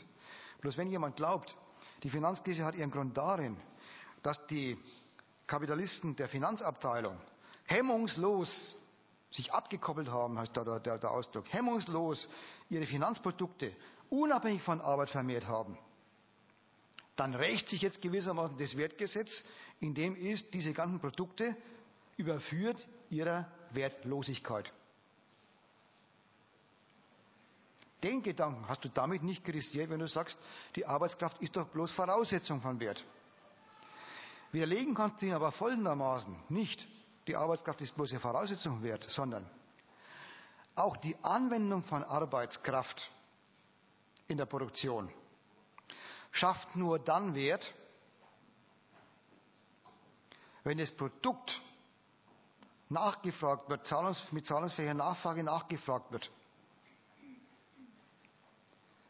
Oder anders ausgedrückt, wenn die Arbeit, die da verrichtet worden ist, notwendig, gesellschaftlich notwendige Arbeit ist. Wir sehen doch jetzt gerade an der Automobilproduktion und an anderen Branchen, die jetzt nach und nach in die Krise geraten, wenn das wahr wäre, dass die Anwendung von Arbeit immer Wert produziert, dann wäre es doch eine Torheit von Daimler, Kurzarbeit einzuführen. Da müssen Sie doch jetzt Überstunden einführen. Aber was würden Sie machen? Sie würden die Arbeit aus anwenden, würden Produkte produzieren. Die Produkte wären aber unverkäuflich. Also wäre es nicht gesellschaftlich notwendige Arbeit, sondern überflüssige Arbeit. Für diese Gesellschaft überflüssige Arbeit. Insofern unterscheiden sich die Finanzprodukte gar nicht von den Produkten, die dann als Tasse oder als Auto auf der Welt sind. Auch die Tassen und die Autos sind bloß Wertprodukte, wenn zahlungsfähige Nachfrage besteht. Wie bei den Finanzprodukten, die sind nur dann werthaltig, wenn Nachfrage nach ihnen besteht, bloß die Nachfrage hat einen anderen Grund. Hier hat die Nachfrage den Grund, ich will die, das, das Getränk nicht aus der Hand schöpfen, zumal wenn es heiß ist, würde ich mir verbrennen, also nehme ich lieber eine Tasse und wende Geld dafür auf, die Tasse zu kaufen. Beim Auto andere Gründe, Mobilität und beim Finanzprodukt halt Wertvermehrung, Geldvermehrung. Wenn die Gründe entfallen fürs Nachfragen von Tassen, nicht der Grund, der sachliche Grund, Tassen braucht man, sondern das Geld fehlt. Wenn der Grund entfällt, ist die ganze Produktion von echten Waren durch echte kernige Arbeitskraft wertlos, nicht wertbildend. Das wäre die Widerlegung.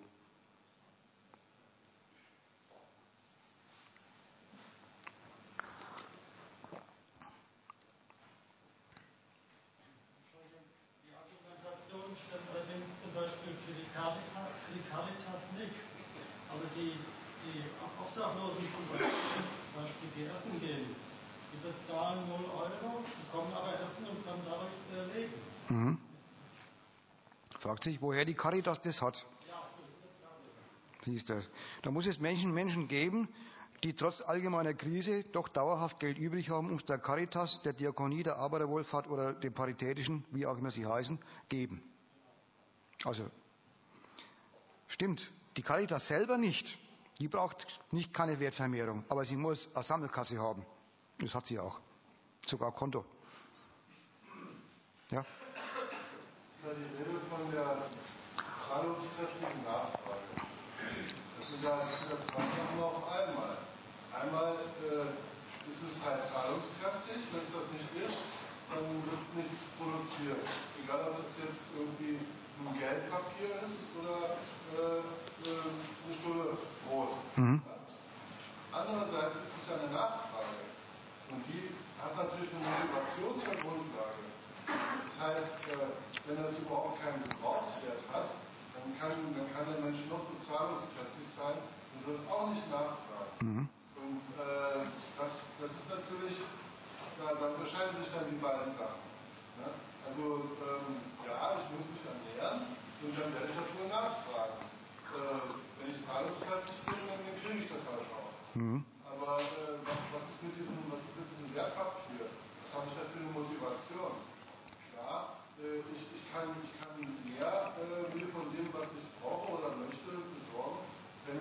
mehr von den äh, Bezahlungsmittel dafür haben. Das wäre ein, ein Motiv. Und, trotzdem ist da auch noch diese, diese Vertrauensfrage.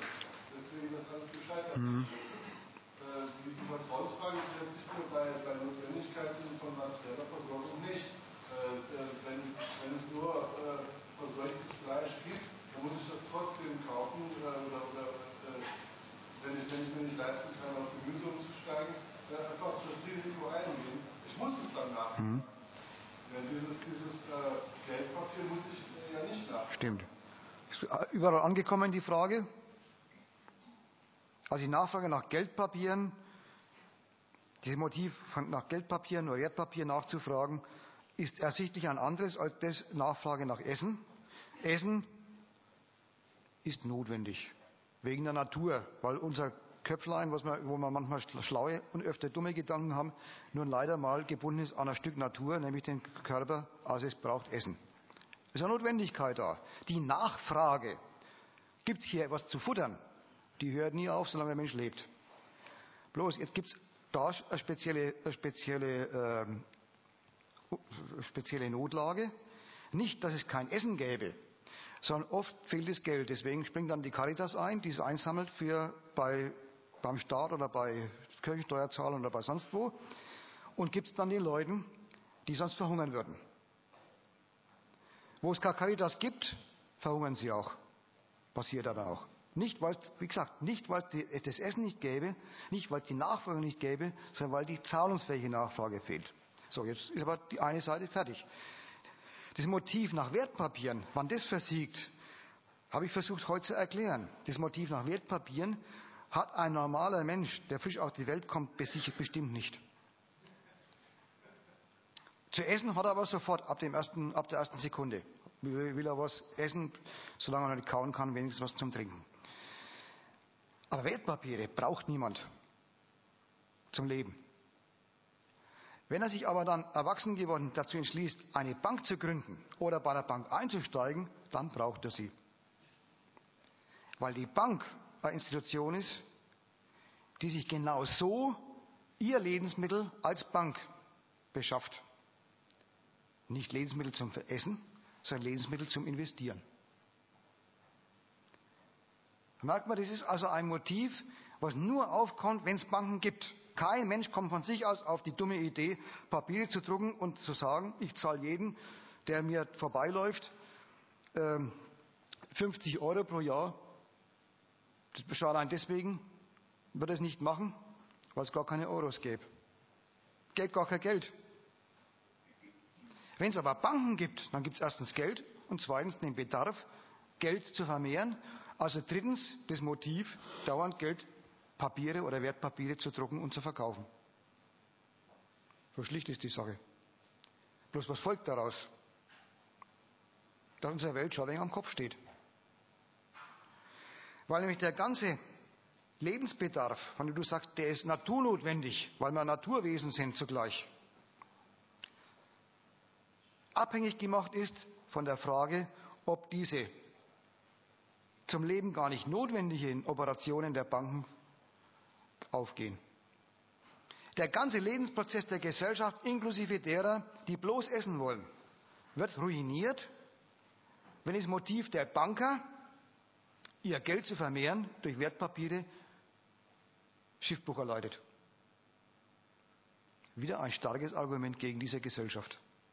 Selbst das Futter der Leute ist abhängig gemacht von deren Vermehrung, Geldvermehrungsinteresse. Also wer also sicher essen will, ist im Kapitalismus der, schon wieder mal im falschen Film. Er kriegt es nämlich nur dann, wenn er entweder Geld geerbt hat oder Geld gewinnt oder Geld klaut oder was er normalerweise dann lieber macht, arbeiten geht, wenn ihm jemand dafür Geld gibt.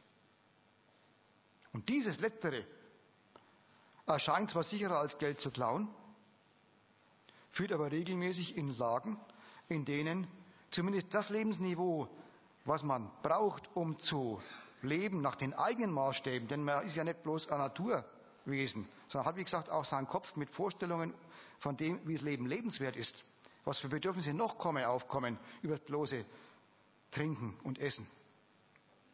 Er muss dann feststellen, dass er mit dieser bezahlten Arbeit sehr schlecht gewickelt ist und zwar nicht erst in der Krise, sondern dauernd. Eigentlich muss man sagen, Finanzkrise. Alle schreien sie rum, sogar die Bildzeitung belehrt Menschen, die von dem Zeug bisher nichts wissen wollten, wie eine Bank funktioniert, Erklärt ihm sämtliche Produkte A, B, S, C, D, S und so weiter. Alle Buchstaben, die da vorkommen, werden dann erklärt. Warum eigentlich? Damit haben sie doch im Leben nie was zu tun. Ja, deswegen, damit den Leuten klar gemacht wird, es ist Krise. Hallo. Und nicht auf die Idee kommen zu antworten, was willst denn du eigentlich mit einer scheiß Bildzeitung? Bei mir ist dauernd Krise, nämlich Ebbe in der Kasse. Dauerkrise ist bei denen, die von der Arbeit leben wollen. Mal geht's besser, mal schlechter, mal gar nicht, mal überhaupt nicht. Also auf, irgendwann werden sie krank und werden nie mehr genommen. Wenn man mit 50 arbeitslos, das Leben ist zu Ende. Ja, das Arbeitsleben, das echte Leben nicht. Aber ist auch nicht mehr lebenswert, was dann da rauskommt an Harz und sowas. Das sind die Lagen, die die Krisenlagen sind der Leser von der Bildzeitung. Aber ihnen wird klar gemacht, dass die eigentliche Krise die Finanzkrise ist, nicht ihre immer zu schmale Geldbörse oder das notleidende Konto, wo immer drunter steht, Überziehungskredite werden zurzeit mit 10,2 Prozent verzinst. Geduldete, geduldete Überziehungen darüber hinaus schon mit 15 bis 20 Prozent. Das ist die Krise, die ein normaler Mensch hat. Er muss halt schauen, muss, die Meinungsmacher der, der Republik tun halt alles dafür, dass er da die richtige Brille aufsetzt, die richtige Optik, die richtige Perspektive auf seinen schmalen Geldbeutel hat. Und sagt, na ja, da kommt ja gar nichts mehr rein, wenn die ihre Geschäfte nicht mehr hinkriegen. Also hoffentlich kriegt sie Merkel hin. Hoffentlich funktioniert das Konjunkturpaket. Hoffentlich führt die Abwrackprämie dazu, dass die Autos, die ich produziere, von denen ich dann also irgendwie den Lohn kriege, dass die wieder nachgefragt werden.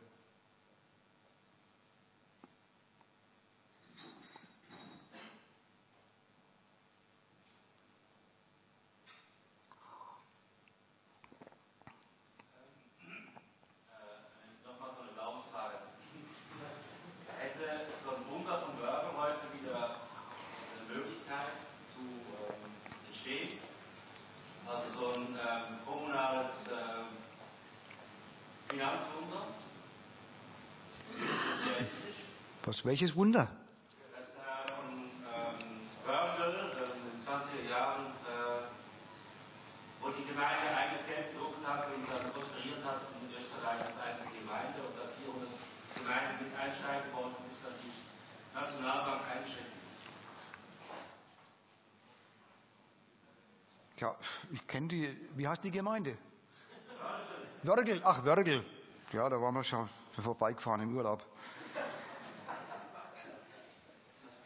Ja, solche, ich weiß ja, du meinst dieses äh, kommunale Geld, diese, was die Argentinier in ihrer Krise probiert haben mit dem Kreditor und äh, was immer wieder propagiert wird von Kritikern des, der Geldwirtschaft, unserer Geldwirtschaft, Kreditwirtschaft, indem sie sagen, man soll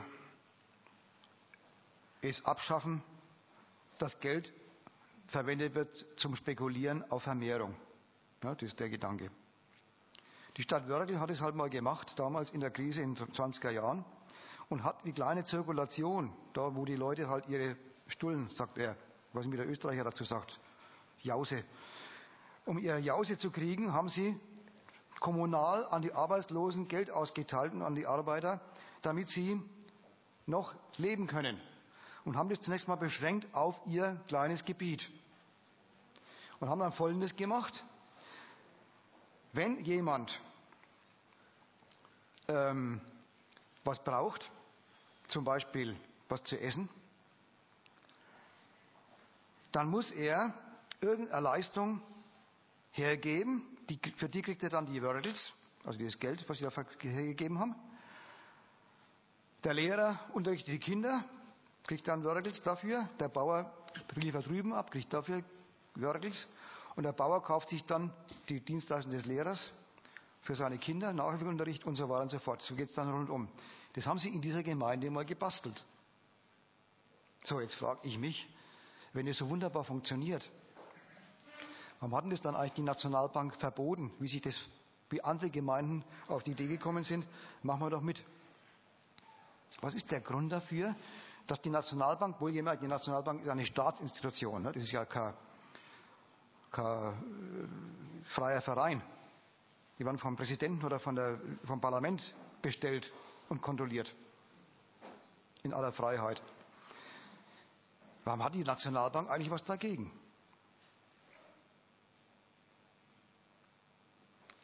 Vorhin war die Frage, ob der Staat nicht auch als Nationalbank selber die Wirtschaft machen könnte. Da war die Antwort, könnte, wollen wir gar nicht weiter darüber nachdenken, das ist rein spekulativ, gedanklich spekulativ in dem Fall, aber nicht will, weil er sich ausrechnet, von der Privatwirtschaft kann er als Staat viel mehr Machtentfaltung kriegen, Mittel für Machtentfaltung kriegen, als durch Eigenproduktion. Dazu muss aber flächendeckend die ganze Nation dazu angehalten werden, sich tatsächlich herzugeben für das Geschäft derer, die Kapital haben, Geld haben, um es zu vermehren. Was die Wörgler und ihre Nachbargemeinden aber vorgehabt haben, war, wir steigen da aus. Wir koppeln uns ab von dem Zwang zu arbeiten für die Vermehrung fremden Reichtums. Wenn der Staat aber jetzt als Ober- und Hauptzweck hat, ich lebe gerade davon, dass fremde Arbeit, fremdes Vermögen durch Arbeit vergrößert wird, dann muss ich aufpassen, dass die Leute sich da nicht ausklinken. Zweitens. Früher war es den Banken erlaubt oder Privatleuten erlaubt, Gelder zu emittieren, Noten zu emittieren, Banknoten eben. Das hat aber zu Unannehmlichkeiten geführt, wenn die Bank bankrott gegangen ist, dann war nämlich auch ihr Geld weg. Also gab es dann Teilkrisen, weil nämlich alle, die das Geld hatten, waren damit erledigt. Also hat der Staat gesagt, wir schaffen das ab, dass Privatleute Geld ausgeben können, das mache ich als Monopol. Ich gebe Geld aus, weil ich nie bankrott gehen kann, jeden höchstens dann, wenn ich mich dazu entschließe. Aber jedenfalls normalerweise nicht. Wegen dieser Transubstantiation 3, Verwandlung von politischer Macht in Geld. Wenn der Staat das Gesetz mal beschlossen hat, dann ist die Wörgler-Initiative, so bescheiden sie angelegt ist, ein Gesetzesbruch.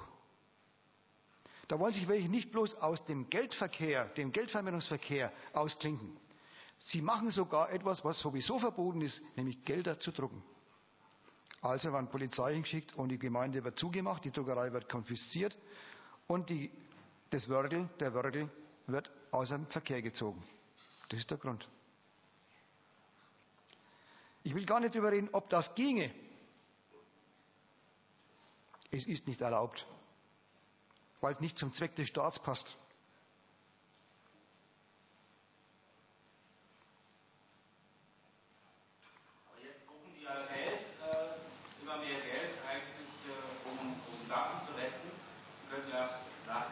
Ja. Genau. Also der Gesell ist der, Mario Gesell ist der Theoretiker, der dieses, diese Idee hatte und ausgearbeitet hat in seinen Werken, der die Idee hatte, man muss es äh, verunmöglichen, dass Geld zu Geldvermehrungszwecken verwendet wird. Das soll bloß zu Zahlungszwecken verwendet werden und so weiter und so fort. Soll es genügen. Dieser Gesell hat eben eine Idee gehabt, die nicht zum Kapitalismus passt und deswegen vom Staat auch nicht gewünscht wird als, als umgesetzte Theorie. Die Bücher dürfte er drucken, die kann man heute noch kaufen, ich weiß nicht, ob es noch aufgelegt werden. Im Internet gibt es eine riesige Seite, in Berlin hier, hier verwaltet, bin ich mal rein, das ist unglaublich, was da an Literatur entstanden ist, da darf jeder drüber nachdenken. Ist ja Meinungs- und vor allem Wissenschaftsfreiheit im Land unterwegs. Aber tun dürfen wir sowas nicht. Das ist ein Widerspruch zum Kapitalismus, das ist Aufkündigung und Aufkündigung des, Aufkündigung des Prinzips, jede Arbeit, die auf den Markt kommen will, muss bezahlte Arbeit sein, und zwar rentabel bezahlte Arbeit. Dagegen ist es ein Verstoß. Also wird es verboten. Ja. Also dagegen, dass bezahlt wird, äh, ist es ja kein Verstoß. Was ist das? Gerade dagegen, dass bezahlt wird, ist es ja kein Verstoß, äh, weiter Geld zu haben. Äh, als, als Erleichterung von einem Tauschgeschäft. Ja. Und man könnte auch anders sagen, äh, hätte man jetzt nicht äh, den Profitgedanken, hätte man immer noch den Tauschgedanken, wo auch Leute, die was brauchen, nicht kriegen, weil sie keine Gegenleistung bringen können. Egal, ob der jetzt Profit bei rausschaut oder nicht. Also so super fortschrittlich äh, oder der, der endgültige Ausstieg ist das dann vielleicht auch nicht. Weil die Profitwirtschaft ist ja eigentlich eine Weiterentwicklung von diesem Tausch. Äh, Das ist jetzt aber eine umfangreiche Theorie, die wir mal äh, im Raum stehen lassen. Ich möchte einen Schritt zu- vor- vorwärts noch, äh, zurück noch gehen. Alles verstanden, was er gesagt hat?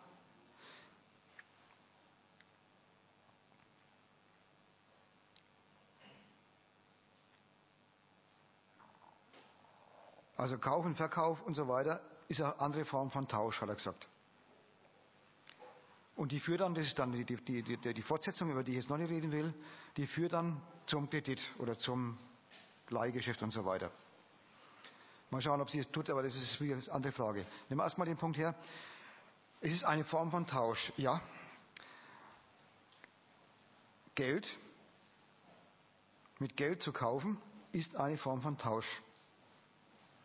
Aber wohlgemerkt eine ganz besondere Form von Tausch. Nein, nein, das habe ich nicht gemeint.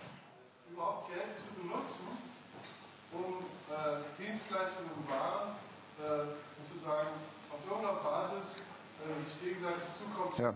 zu bemessen, ist ein Ergebnis von dem Prinzip, das getauscht wird. Nicht, dass nach Bedürfnis gegeben wird, sondern nach Gegenleistung. Ja gut, dann da sind wir uns in groben, in groben Zügen einig, weil das Ergebnis oder auch nicht, durch, durch, dadurch, dass die Leute verpflichtet werden, mit Geld zu operieren, setzt sich das Prinzip des Tausches universell durch. So ist die Reihenfolge. Selbst, selbst, ja auch der Work, der Work ist aber, ist aber ein Verstoß gegen das Prinzip, weil jetzt kommt nämlich das, was ich noch als Schluss sowieso vorgehabt habe. Das Geld im Kapitalismus, das betrifft sowohl deine Frage mit dem Wörgl als auch deinen Gedanken. Das Geld im Kapitalismus ist nur dann Geld, wenn es Mittel der Vermehrung ist. Jedes Geld, was nicht zur Vermehrung da ist, ist von übel.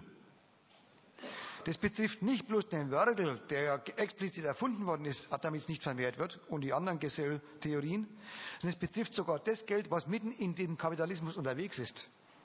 Der Kapitalismus bricht zusammen, also die Zirkulation und die Finanzgeschäfte und so weiter, brechen zusammen, wenn Geld bloß einfach als Geld verwendet würde, wenn es nicht mehr wächst. Das ist also das, was man lernen muss aus der Finanzkrise. Dass Geld nur dann was wert ist, wenn es Mittel ist zur Vermehrung. Dann hängt auch alles dran, wo es nicht vermehrt, wo es für einzelne Leute, für die meisten Leute sogar vermehrt, vermehrt sich ja gar nichts. Nämlich wenn ich und du eingehen, eingehen kaufen und Stullen kaufen, vermehrt sich doch bei uns gar nichts. Bei uns geht das Geld weg. Wir werden ärmer drüber. Wir fressen die Stulle auf und sind dann 2,50 Euro los.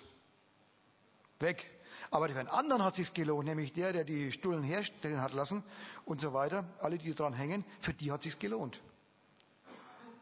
Also ist nicht bloß Geld gegen Ware das Prinzip, sondern Geld gegen Ware als Mittel der Vermehrung. Wenn das nicht rausspringt, dann weder Waren hergestellt, noch funktionieren Banken. Der Staat will und macht alle davon abhängig, dass Geldvermehrung stattfindet. Wenn nicht, tut er alles dafür als Wille, als Zweck, dass es wieder, wieder in Gang kommt. Dafür tut er alles. Da opfert er seinen Staatsreichtum, sein Kredit, weil es ihm um sich geht. Nicht um die Rettung der Leute, nicht um Hungersnotbekämpfung oder sowas, sondern schlicht und einfach um die Rettung des Prinzips, dass Wert nur dann existiert, wenn das Geld sich vermehrt. Jetzt gibt es eine deutliche Abwanderung, würde ich sagen, wenn Diskussionsbedarf ist, noch ist, setzen wir uns zusammen, wo es was zu trinken gibt dazu, also in der Kneipe, und klären dort weiter. Ansonsten gibt es nochmal zu erinnern, Fortsetzung, der Diskussion am Freitag, wenn Bedarf ist, dem 6.